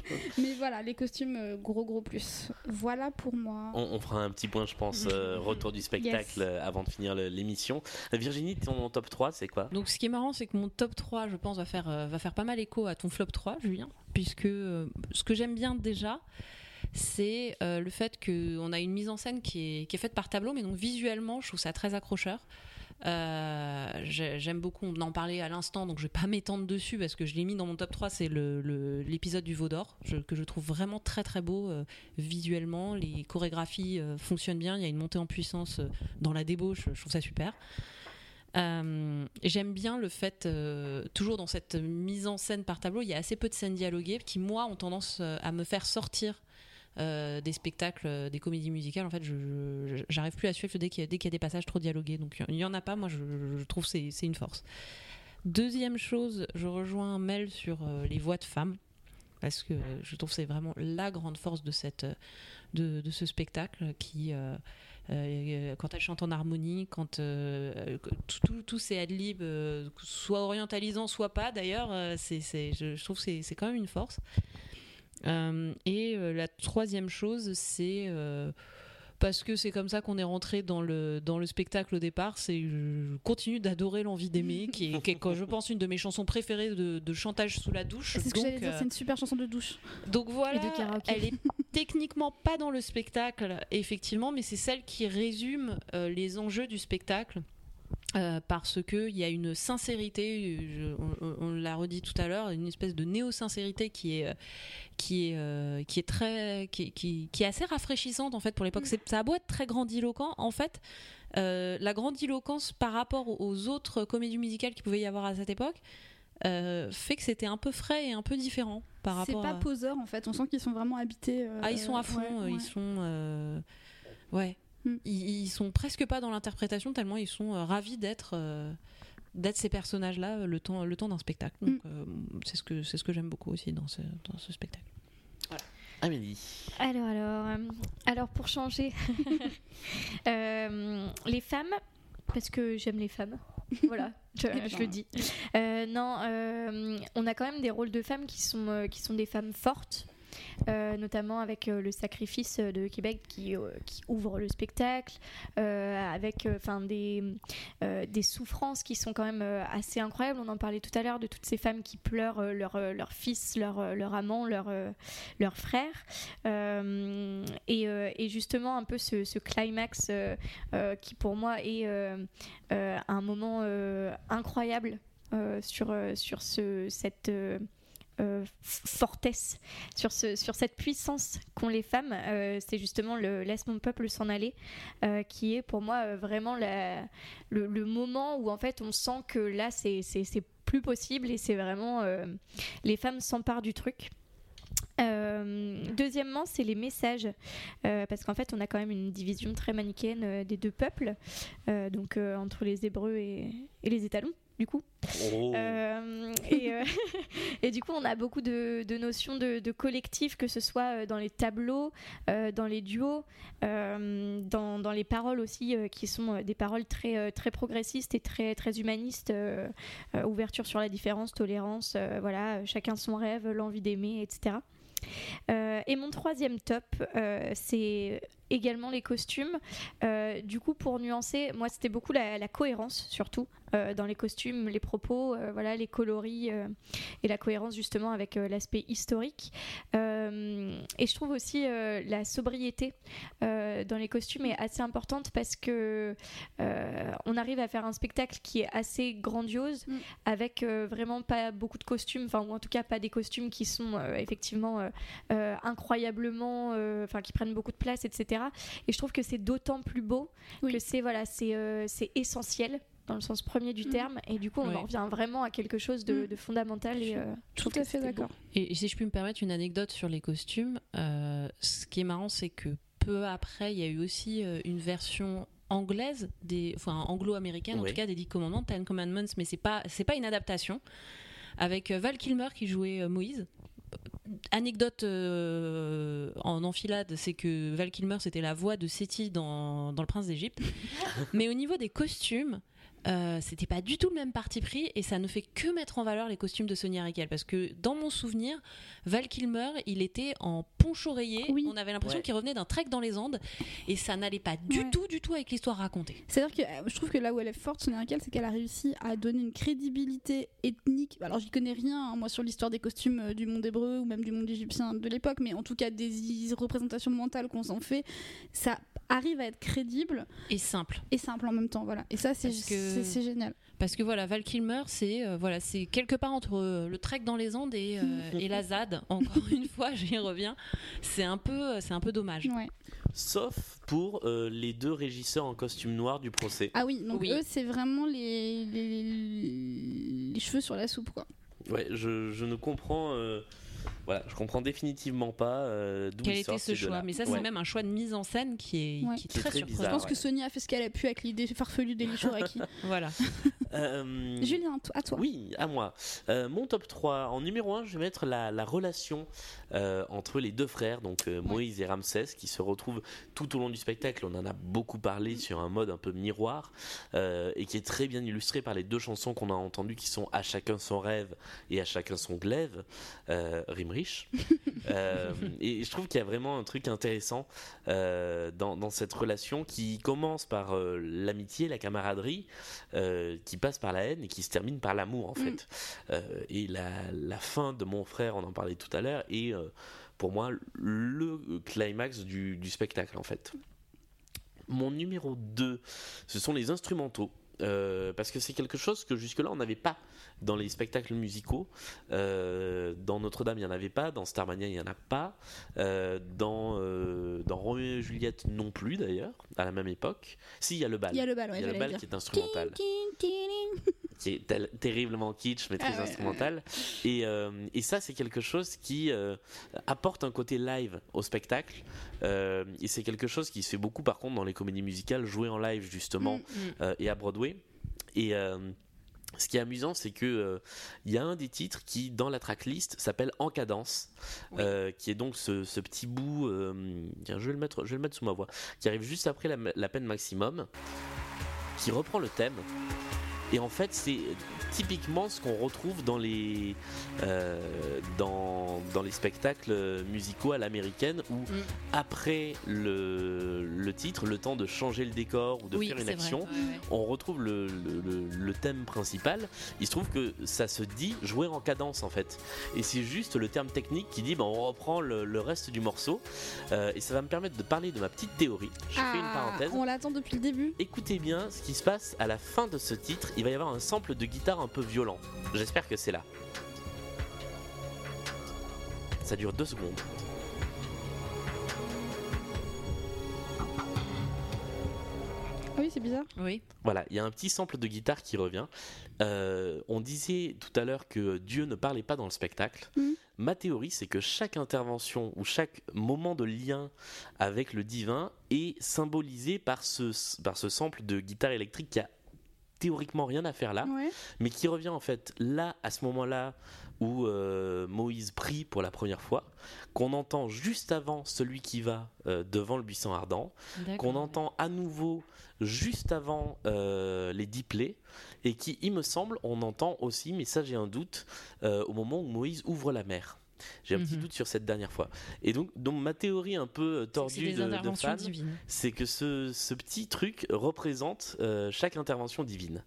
Euh, Alors voilà. si c'est ça, c'est joliment amené parce que du coup, c'est pas. Et c'est pas- subtilement. Voilà, c'est subtil. Il n'y a pas le côté lourdeau d'avoir fait parler Dieu en disant toi, Moïse, tu guideras le peuple. Enfin, tu vois. Et du coup, c'est juste un instrument un peu en mode Pierre et le loup euh, Ouais, c'est qui, chouette qui comme, euh, représenterait ça. Bah, une bra- belle bravo, théorie. bravo à toi pour l'avoir, ouais. on dirait ma prof de français qui m'apprend que euh, euh, je sais pas qui euh, a voulu parler de sa mère morte, machin, alors que voilà. Alors qu'il parlait d'une feuille. mais- voilà, mais waouh, euh, bravo pour cette analyse. Bah, en fait, ce, ce truc de guitare me, me turlupinait depuis longtemps parce que dans le DVD, quand vous passiez du menu principal au menu des, des chapitres, il y avait ce truc. Ah, donc s'ils l'ont mis en avant là, de cette façon-là, c'est que Et je me ça a dis, une voilà. importance. Et Ouais. on- on- du coup, je l'entendais à chaque fois que je changeais de chapitre.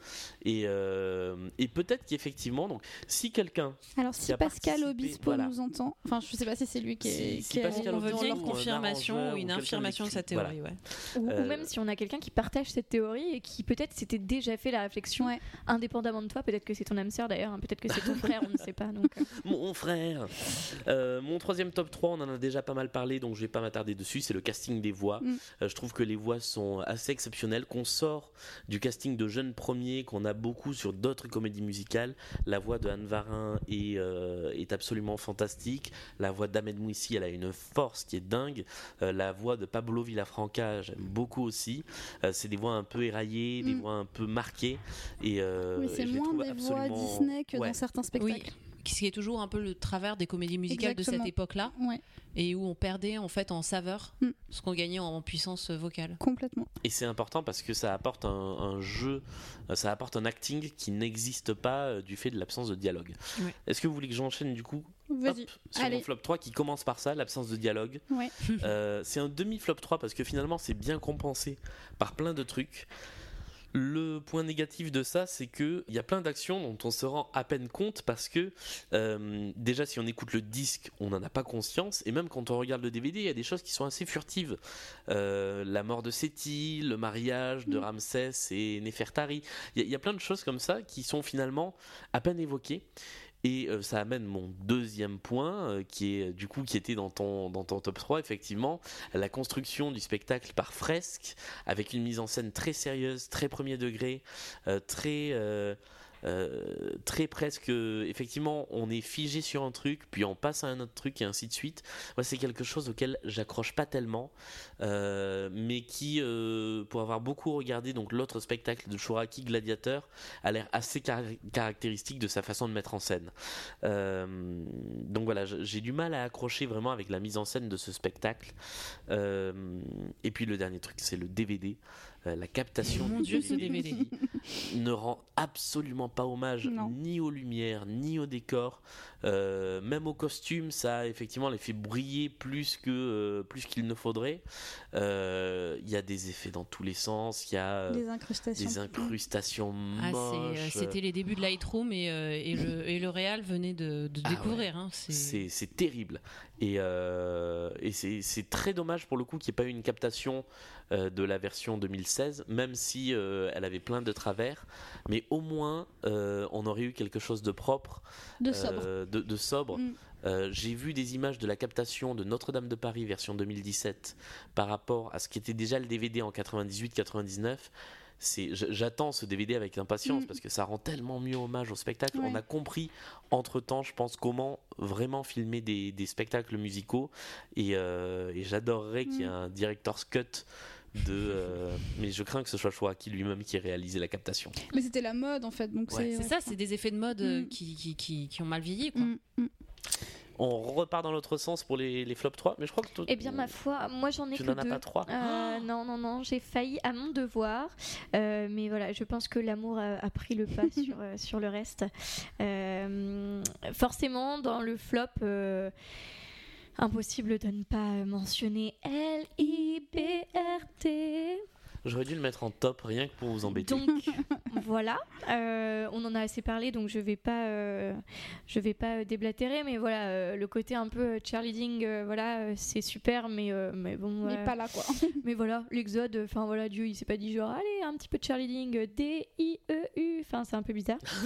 Euh, Donnez-moi un D, D Euh, Et puis, euh, pareil, on l'a évoqué euh, rapidement, mais le début de l'acte 2, euh, euh, qui est très... euh, what the fuck en fait. Il n'y a pas, il y a pas d'autre. euh, En fait, j'ai littéralement zéro argument. C'est juste une question de goût, mais euh, mais vraiment, je trouve pas ça euh, adapté. Je trouve pas ça cohérent. Euh, je trouve pas ça esthétiquement ni artistiquement euh, intéressant. Euh, donc vraiment, euh, ce, ce côté un peu Jean-Michel Jarre euh, qu'on me pardonne pour les fans, mais euh, mais voilà, je. Dis donc. Non, désolé, c'est c'est la la jarre est cassée là. Oh.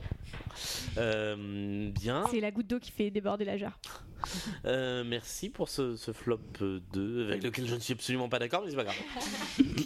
Euh, Virginie. Alors, bah, une partie de mon flop, tu vas être d'accord, Julien, puisque je te rejoins complètement sur le, sur le DVD avec ses incrustations, ses incrustations complètement kitsch, ses effets disco, ses. Euh, c'est ralenti. C'est Ce voilà. D-I-S-C-O. Il y a un côté pollution visuelle qui est, euh, ça, ça rend difficile de, de voir le spectacle de cette façon-là. hein. C'est un vrai flop pour moi. Euh, y, il y a pas mal de choses qui ont mal vieilli.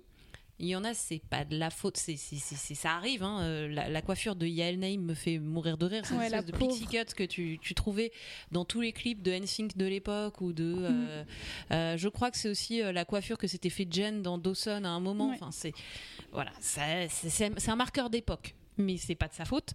Par contre, euh, les incrustations euh, dégueulasses dans le DVD, c'est ça reste un problème. Euh, mon autre flop, c'est Lionel. hein. Oh. Je, je- je suis désolée, mais moi j'ai- j'aime pas trop trop les paroles de, de, de la non, plupart c'est des. génial. Même moi qui suis un peu, qui était un peu fan. Il il y a beaucoup de choses que j'aime bien dans cette, dans cette comédie musicale, mais euh, mais il y a beaucoup de paroles qui n'ont aucun putain de sens. Mm. Et ça, ça, me- pour moi, ça, ça- ça me fait sortir là encore. C'est le moment euh, suspension of disbelief euh, qui cesse complètement. Mm. Euh, même dans la pe- la peine maximum, parce que l'amour est inaccessible un jour. je, suis prof, je lis cette phrase, je fais euh, un trait dans la marge et je marque sens point d'interrogation. Et il y a plein de moments où j'ai envie d'écrire sans point d'interrogation, ou euh, des fois quand j'ai des moments plus énervés, je fais un grand trait et je dis cela ne veut rien dire, avec un rien en majuscule. Des fois j'ai un peu cet effet-là sur, sur les paroles de plusieurs chansons, donc euh, ça c'est quelque chose que je trouve un peu dommage, c'est vraiment les, les effets euh, gimmicks de comédie musicale des fois où euh, pour, euh, pour bien finir une phrase musicale, pour faire une rime, etc., on va rajouter des mots qui, qui polluent. Donc moi je trouve ça un peu dommage, mais c'est le principe. Et la fin de mon top de mon flop 3, je, vais me faire gronder par Amélie, c'est que j'aime pas trop moi laisse mon peuple s'en aller, je la trouve je trouve effectivement qu'Anne Varin pousse trop sur sa voix. Alors vous, euh, Julien et, Amélie, vous adorez. Moi, je, trouve que quelle force et que euh, ça, fait trop chanson à voix qui perd un peu de sa, sa saveur à cause de ça. Donc, euh, je, je je suis pas fan de cette chanson. Voilà. Donc j'enchaîne sur mon. Je vais aller assez vite parce que c'est que je crois des points quasiment qu'on a déjà évoqué un peu. Donc euh, moi mon premier gros flop c'est celui qui va, donc le, le buisson ardent en fait. euh, où voilà comme je l'ai long- longuement expliqué tout à l'heure, je trouve que euh, la chanson est molle et ne colle pas à ce moment qui devrait être un climax de l'histoire de Moïse.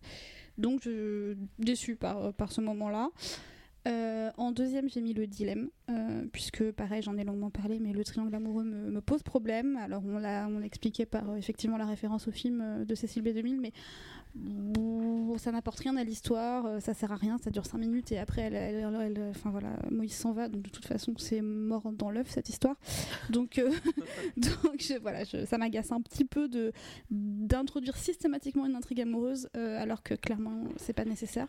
Ouais, surtout que le, film faisait 3 heures, donc il y avait, y de la place pour cette intrigue. Là, il y en a pas. Exactement.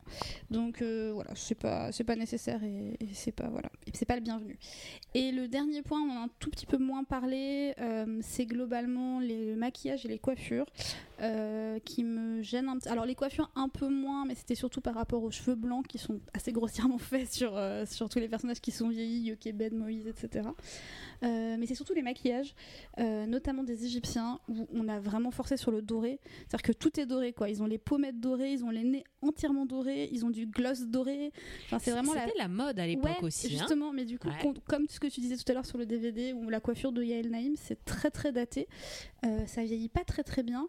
Et, euh, et surtout, c'est vraiment, on a l'impression qu'ils se sont foutus la- le visage dans le pot de, de feuilles d'or.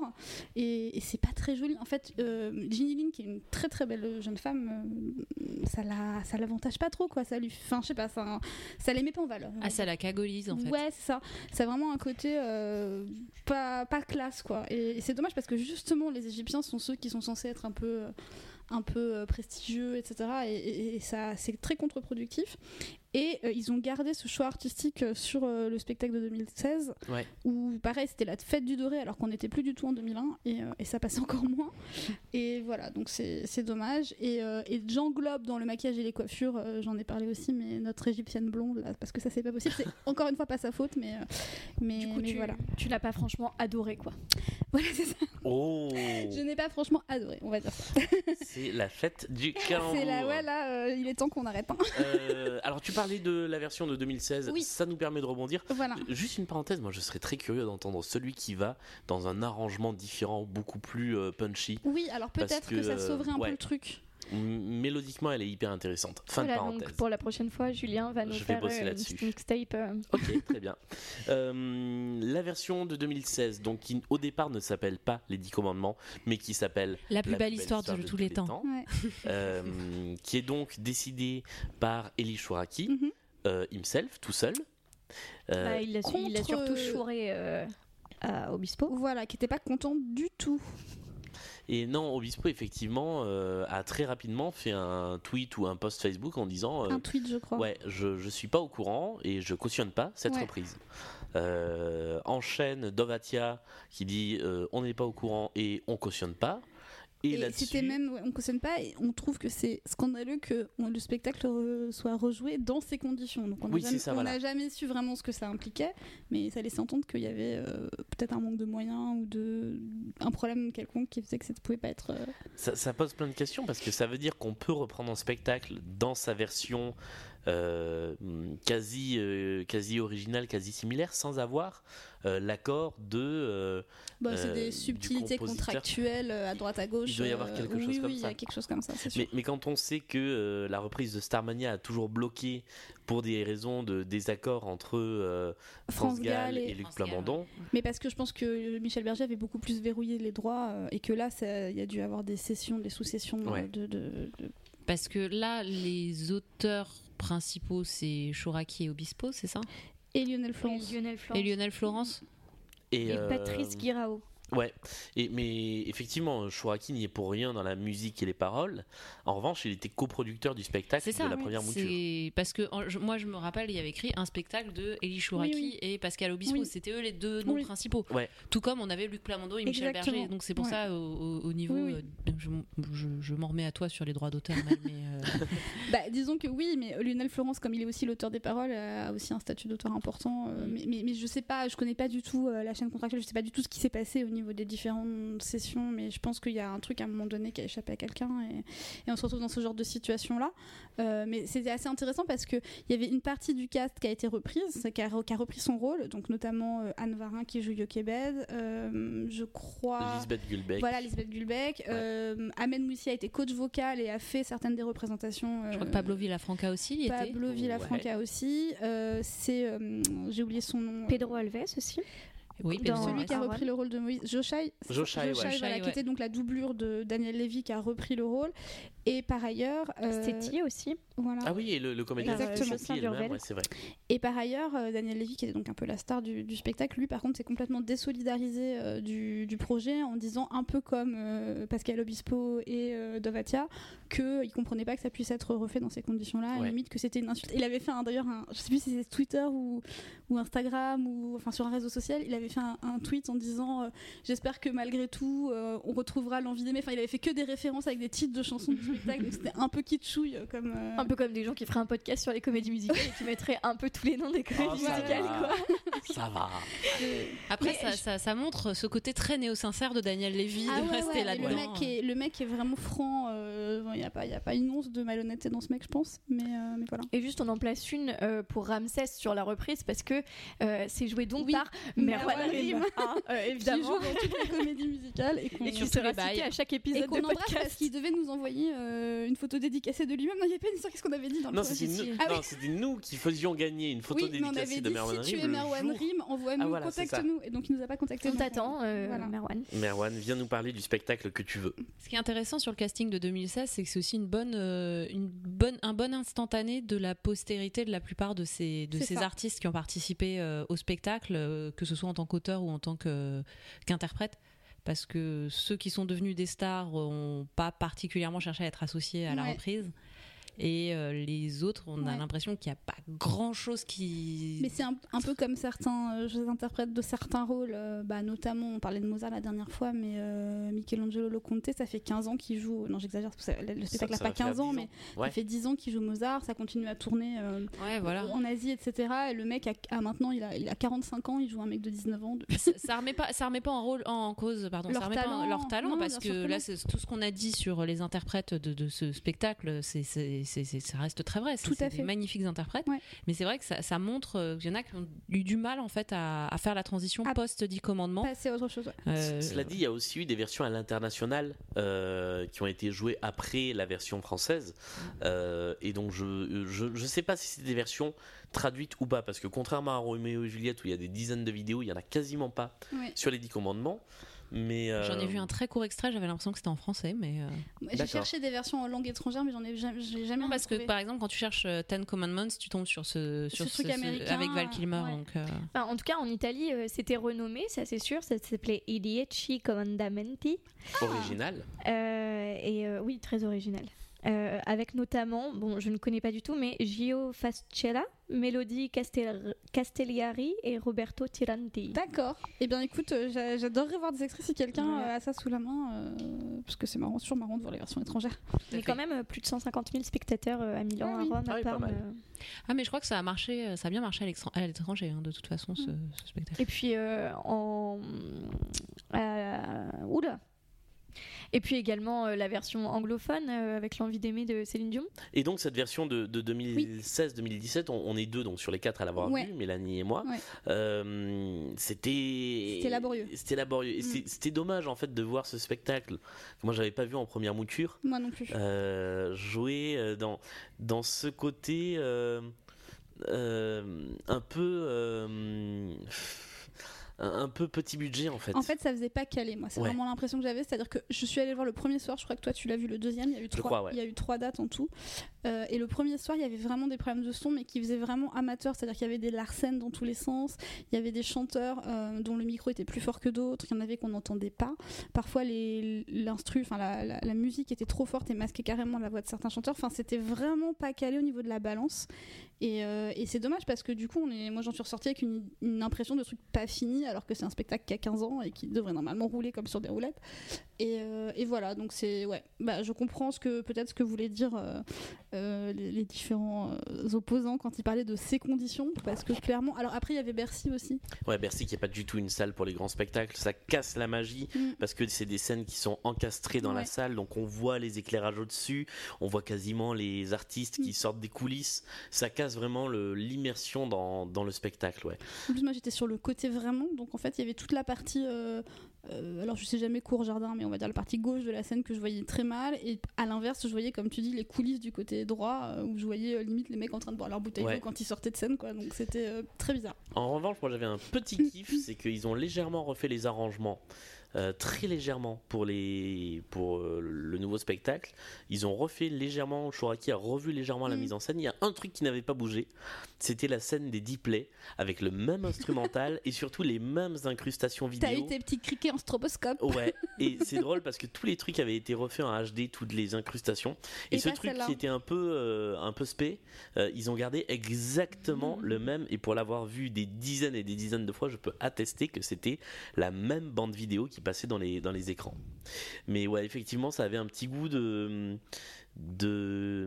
De pas au point. de pas au point, et Mm. c'était dommage, ouais. Euh, voilà, je crois qu'on a fait à peu près le tour Longuement. On a largement fait le Longuement, tour, ouais.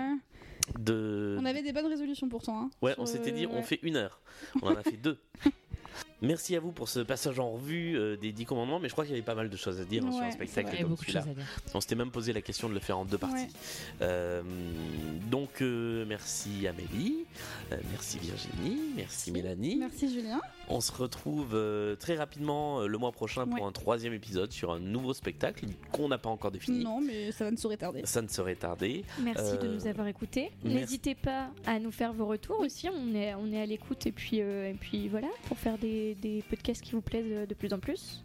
Et voilà, exactement. euh, Envoyez-nous vos commentaires euh, euh, par Twitter, par Facebook, par Instagram. On est à peu près partout. Si vous êtes arrivé jusqu'au bout de ce podcast, il faudrait trouver un mot-clé euh, pour que les gens. Euh, Chocolat. Chocolat, voilà, vous nous envoyez chocolat, ça veut dire que vous êtes allé jusqu'au bout du vous podcast. n'envoyez pas chocolat, vous, vous envoyez C-H-O-C. Vous nous envoyez une tablette de chocolat si vous avez écouté jusqu'au bout. Et si vous connaissez euh, voilà, des gens qui, connaissent Merwan Harim, n'hésitez pas euh, à lui donner notre numéro euh, Merwan, qui s'affiche. toujours. Salut à tous. Salut. Merci beaucoup.